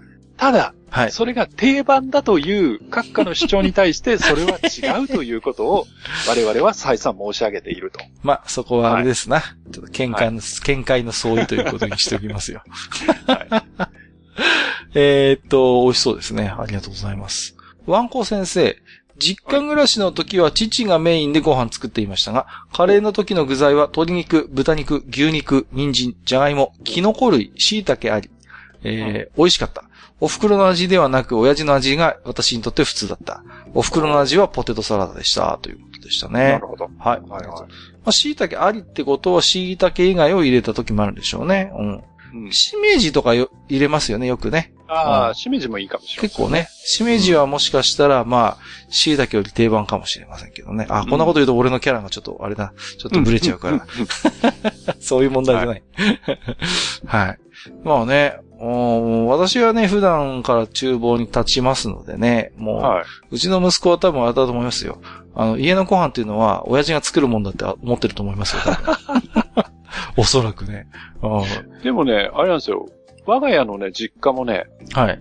結構うちの親父は厨房に立ってたね、ああ、そうなんですか、ほう。うん。で、あの、うちのお袋、まあ、亡くなったお袋が、うん。あの、鶏肉、牛肉がダメな人だったんですああ、なるほど。うん。で、あの、そんなのがあって、鶏肉を食べたいとかっていう時は、はい、うちの親父が、その料理を作る。うんうんうん。とかっていうことが結構多かったですね。あなるほどね。うん、で、まあ、あの、うちの袋体悪くしたっていうのもあって、はい。結構あの、うん、まあ僕が大きくなってからですけど、まあ親父が作ったご飯を食べるっていうことも結構ありましたね。うん、はい、はい。なるほどね。うん、うん。あのー、まあ、なんて言うんですかね。こう、これから、まああんまりね、こう、母が父がっていう、だんだん境目が僕ボーダレスになっていくのかなっていう気もするし、今の書店とか見るとレシピ本みたいなのも割ともう、なんていうの、こう男性でも作れるみたいな割とあったんですけど、なんか最近逆にそういうのもなくなってきて、男女関係なくなってきてるのかなって。前は、一昔前は、男子でが、男子が作るとか、男でも簡単にとかっていうタイトルの本がいっぱいあったんですけど、今もう、そういう時代もなんか一つ過ぎて、もはやなんていうのかな、ジェンダーレスみたいになってきてるかなっていう感じですね。いや、まあ、それはそれでいいんですけど、うん。僕はただその、お袋の味っていう言葉は好きですね。ああ、いいですね。言葉はね。はいはいはい。やっぱ好きですね。わかりますわかります。うん。えー、ポテトサラダね。ああ。いいですね、ポテサラ。うちはね、ばあちゃんが作ると必ずリンゴ入れるんですよ、ポテトサラダに。で、それがちょっと、いいじゃないですか。ちょっと苦手でした、子供の頃は。うん。あそうですか。今は美味しく食べられますけどね。はい。はい。えっ、ー、と、プラスさん。えっ、ー、と、宇宙船サジタリウス好きな幼児だったな、ということで。お へそのボタンを押すとヘナヘナになってたような、枕ネタあたりにいかがでしょうということでいただいておりましたけども、宇宙船サジタリウスって、ね、見たことあります？ありますよね。ちょこっとね。ちょこっと。うん、はい。はい。さ、最近あれじゃないですか？それこそあの、うん、コロナウイルス絡みで、はいはい、作者さんがね、そうそうそう。されてて。そうなんですよ。うん、ね。えっ、ー、と、アンドレア・ロモニさんでしたかね？はい。イタリアの方なんですね、確かね。うん。うん。そうそうそう。で、このサジタリウスの、その、作品を通して結構、結構日本、日本ともね、関わりがあると言いますか。うん、非常にね、交流があるというところでメッセージされてましたよね。うん、宇宙船サジタリウスって曲がいいのよね。オープニングもおしゃれだし、あの、エンディングも夢光年最高なんですけど、はいはい、あのなんていうのかな、こう、やっぱりあれですよね。日本のその純国産のアニメにはないなんか雰囲気みたいなんてやっぱりありますよね、サジタリウスはね。なんかこう。どっかで誰かが歌ってたような気するんだよな。その話はまあ、今更いいんじゃないですかね。もう、ずいぶん何年前なの ?7 年、8年前になるのかな昔ね、歌ってましたね、夢光年。はい。それぐらい好きなんですけど、ねはい、うん。割とこう、サラリーマンの哀愁みたいな話が多くて僕好きでしたね、こうね。妙にリアルなのよ、この話って。うん。で、ちょっとやっぱ社会派なアニメがあって、まあ子供向けにわかりやすく噛み砕いてはいるんだけど、ちょっと環境問題扱ってみたりとか、はい。うん。あとはちょっと米ソの冷戦、宇宙開発競争みたいなのもよくネタにしていたなっていう記憶がありますね。はい。はい。うん。まあまたね、ちょっとおしゃべりできる機会があればちょっと喋ってみたいなと思っております。はい。本日最後のご紹介は、えー、何と読みすればいいんでしょう？青見四天王よよとさんでいいのかな？はい。えー、初めてだと思いますね。ありがとうございます。たまたまタイトル検索で大の大冒険が目につき、愚者の宮殿66回を聞き始める。アニメ版しか知らない、ヨアの方かな？これは。え、アニメ版しか知らないから配信を聞くにつれてコミックを全部読みたい衝動に駆られている。初代の時点でだいぶ丁寧に放送してくれてたみたいだけど、ということでね、いただいておりまして、うん、まあ、あのー、そうですね。あのー、多分ね、あの、ジダラクサイさんとドビンさんの例のやつを聞いていただいたのかな、うん、例のやつですね。例のやつを聞いていただいてると思うんですけどもね。はいまた今度何ですか？えー、新アニメ化ということでね。ま、やるんですよね。やるんでね、ちょっとね、声優がどうなるかなって話もありましたけれどもね。はい、はい、ただあのー、やっぱりね、まあ、もちろん完結アニメの方はしてなかったんですけれども、うん、本当にでも、あの、ヨヨトさんがおっしゃるように、あの、結構丁寧に、あの、作ってくれてたんですよね、アニメの方もね。ほうほううんうん。だから、なんていうの、まあもちろん原作が最高なんですけれども、割とアニメも非常に出来が良くて、結構好意的にはファンの方にも受け止められたかなという印象がありますけれどもね、そこはね。うん。あと、そうですね。まあ、あとそこからつれつれとちょっとメッセージもいただいておりましてね。はい。で、まあ、あの、ポップ関連シーンは全部尊いと予想してる。えー、初代アニメだけでも彼の成長や葛藤の熟練度が苦しいほど高い。あコミック見たい。なんならドラクエ関連の派生作品全部見たい。見たことある関連コミックはドラクエモンスターズプラスだけなんだぜ、ってことで。はい。はいはい。まあね、この頃はね、まあ4コマ劇場とか定番もありましたけれども、うん、うんポップのね、シーンは全部尊いっていうことで。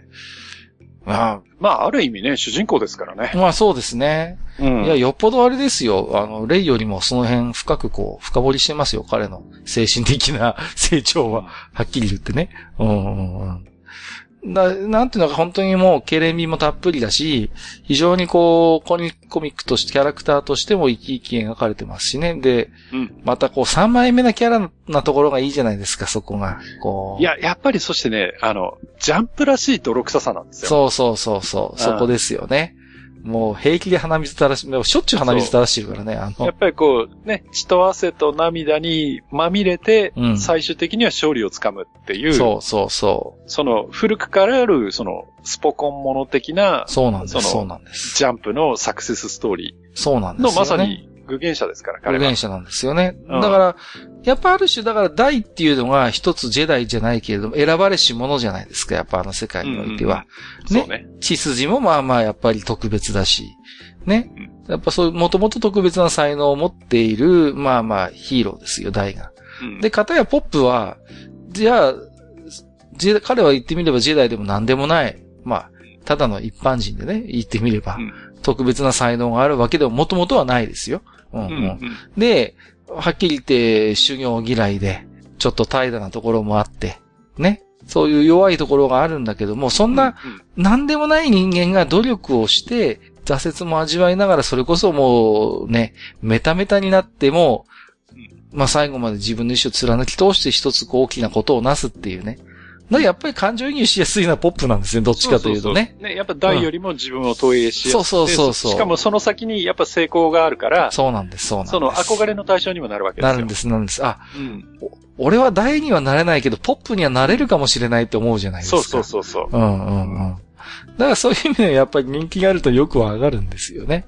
うん。だからね、異世界転生じゃないけど、違う世界の俺頑張れみたいな。そうそうそう、本当に、ね。感じになるわけですよ、読んでてね。うん、そうそう、うん、当時からそういう雰囲気ありましたからね、やっぱりね。うん、最初、本当の最初こそ、なんだよこいつみたいな扱いでしたけど、うんうん、やっぱどんどんどんどんファンが増えてって、最後はもう大をしのぐ人気がありましたからね、ポップはね。うん、うんまあその辺も今度のアニメでどうなるのか、大変楽しみではありますね。はい。はい、えー、ということで、青見支店のヨヨトさん、ありがとうございました。えー、当愚者の宮殿ではですね、皆様からの置き手紙をお待ちしております。えー、と、ブログのお便り投稿フォームもしくは、ツイッターの、えー、ハッシュタグ、愚者の宮殿つけていただいたつぶやき、こちらの方もバスギでご紹介をさせていただきます。本日もたくさんの置き手紙ありがとうございました。以上、お便り紹介のコーナーでした。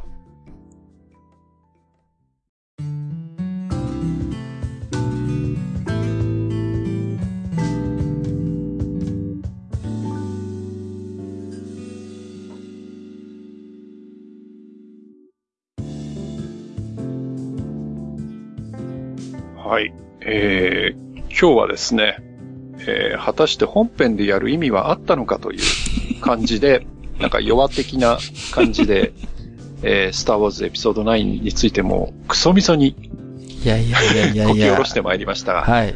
えー、この辺でね、えー、とりあえず尻尾を巻いて逃げたいと思います。そうですね。はい。はい。まあ一応ね、こう、愛情の裏返しっていうちょっと言い訳みたいな話をしておきますけれどもね。本当に。まあね、あのー、何ですか、ちょっとね、あの、この前僕は、あの、映画といえばね、あの、1917っていう、はい、あのー、命がけの伝令だったかなっていう。ああ、あの、なんかワンカットそうそうそうそう、あれをね、はいはいはい、ちょっと見てきましたけれどもね。うん。はい、いや、なかなか面白かったですけれどもね。あそうですうん、まあ、今、今年もね、機会を見て、いろいろな映画を見ていきたいなと思ってはいるんですけれども、えっ、ー、と、はいはい、そんなね、えー、愚者の宮殿次回なんですけれども、えー、はい、ちょっと久しぶりにね、ちょっと懐かしトークをしてみたいなと思いまして、で、はい今回のテーマは、あ、思い出の休刊雑誌たちということで、休刊と来た。はい。で、まあこれね、よく、あのー、あれなんですけども、廃刊って言ったりするんですけど、まあ雑誌がね、はいはい、なくなっちゃうことをね。うん、うん、だけど、あのー、出版業界ではまず廃刊って言わないんですよね。必ず休刊なんですよ。で、休館なんだけど、まあ、また二度と出ることはないんですけどね。そうそうそう。往生際が悪いですね。いやいやいや。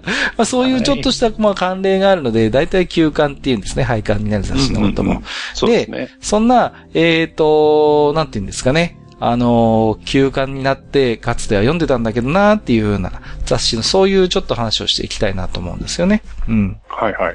まあ、例えて言うなら、そうですね。例えば、冒険王とかですかうん。ね。いきなり古いとこ持ってきますね。やっぱりね、でもね、そういう、うん、昔はだってそれこそテレビマガジンテレビくん冒険王みたいな感じのね。そうでしたね。で、テレマガとテレビくんもあるんですけど、防衛剣王だけね、抜け落ちちゃってね。うん。うん、うん、そんなちょっとこともありましたしね。そうそうそう。まあ、コミック誌はまあそれこそいっぱいありますからね。まあ、コミック誌以外。コミックはね。もうね、本当に、そうですよ。なんだっけ？うーんと、戦いラーメンマン乗ってたのって、なんかミラクルジャンプとかだったような記憶があるんだよな、なんか。はあはあ、なんとかジャンプっていうのもいっぱいあるのよね。そう。ありますね。ビジネスジャンプっていうのもあったしね。なんかこう、うん、いやいや、そういうのを上げていくとキリがないんですけども、まあその中でもね、うん、えー、僕らがまあこんな雑誌読んでたな、今はないなっていうような雑誌をちょっとね、探しておしゃべりをしていきたいなというふうに思っております。はい。はい、で、えっ、ー、と、今回はですね、ちょっと実は、うん、えっ、ー、と、時事会予告もちょっとしておきたいなと思うんですよ。はいはい。ということは？はい。ということは、はい、えー、リスナー投稿企画ということになりますけれども、うんうん、えっ、ー、と、自治会の、えー、テーマは、えっ、ー、と、はい、僕のあなたの業が深い性癖選手権ということでですね。またなんか問題投稿が来そうですね。これはね、やばそうです。ちょっと、今、はい、この前までやってた細かすぎる作法以上にちょっとやばいかもしれないんですけど。はい、はい。で、ただ実際ですね、その、うん、じゃあ、性癖っていう言葉を、まあ、あのー、広辞苑で検索しますと、はい。性質上の偏り、その人の癖ぐらいの意味なんですよ。うん、だから別にエッチなことじゃない、ね、そうそうそう。必ずしもエッチなものじゃないんですよ、性癖って。ね。はいはい。ということで、今回は R18 部門と NotR18 部門に分けたいと思います。ね。必ずしも、だから、あのー、スケベ寄りでなくてもいいよということで、はいはい、まあ、あなたのグッとくるね、こう、はい、そんな性癖をぜひ、えー、愚者の宮殿で供養してみませんかということでね。業の深い性癖か。自分何あるかな。いやー、ハニワさんはいろいろ持ってると思いますよ、本当に、ね。いや、持ってますけど。はい。改陳できるレベルで。持ってますけど、ただその、そう言われ、業の深い性癖って言われると、うん、さて何を出したもんかなっていう、ね、いや一つ僕が挙げますけど、僕はあの少女漫画読むんですけど、あの、少女漫画の世界、リボン仲良しちゃおで、はいはいはい、あの、主人公の女の子と、あの、はい、こりゃ、ヒーロー、あの、男の子と、寝たなっていうのがわかる回の単行本を集めるのが、僕の趣味でしたね、かつて。ああ、それは確かに業が深いわ。こういうのです。R18 部門ですとね。はい。だから、結構少女漫画の世界って過激で、まあ、一番過激なのはチャオなんですけど、小学生の女の子が読む漫画でも、あ、一夜を共にしたな、みたいなのって普通に載ってるんですよ、今。今ってか昔からあるんですけど、そういうのを見て、どういう小回りで書くのかなっていう興味がやっぱあったんですね。うん。だから少女漫画なんで、表現に幅が、ただ、こう裸の男の子と女の子が抱き合ってるみたいな小回りがあったりとか、結構もっともっとエグいのもあるんですけど、少女漫画の世界でも、あ、こりゃ、なんかあったなみたいなのが、を僕は資料として結構集めてるっていうね。あのー、あれですね、劇場版マクロスみたいなやつですね。そういう、まあまあ、ちょっとああいうやつですよ、言ってみれば。だそういうものを少女漫画の世界で僕は資料として集めてるので、こういうやつが言ってみれば業が深い性癖です。なるほど。まあ、ここまで変なのじゃなくていいので、はい。なるほど、そういうのを持ってきますか。いやいやいや、うん、まあね。なんで、えーはいはい、R18 部門と NotR18 部門ということで、あなたの中で、はい、まあ、火星壁数あれど、これはちょっと業が深いなと思えるようなものがもしあればですね、ぜひ、愚者の宮殿宛てに送っていただきたいと。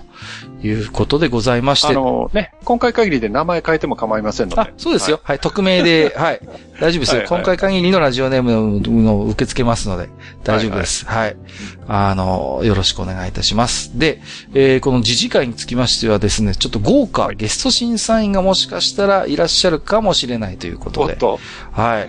やけどする人を一人増やすわけだ。そう、もう、ぜひこの会に混ぜてくれというね、あの命知らずなゲストの方がもしかしたらお越しになるかもしれませんので。大丈夫ですかね。はい。本人はでもやる気満々でいらっしゃるので、はい。ご期待いただければなというふうに思っております。はい。ということで、えー、本日も長時間にわたりまして、えー、お聞きくださりまして、ありがとうございました。ここまでお相手をさせていただきましたのは、えー、私こと、えっ、と、ランドカルリジアン登場シーンはなんでお前そんな格好してんだと思わず突っ込み揺れてしまった、カッカと、えー、私こと、最後までカイロレンのライトセーバーが気に入らなかったハニワでした。本日もご聴取いただきましてありがとうございました。ありがとうございました。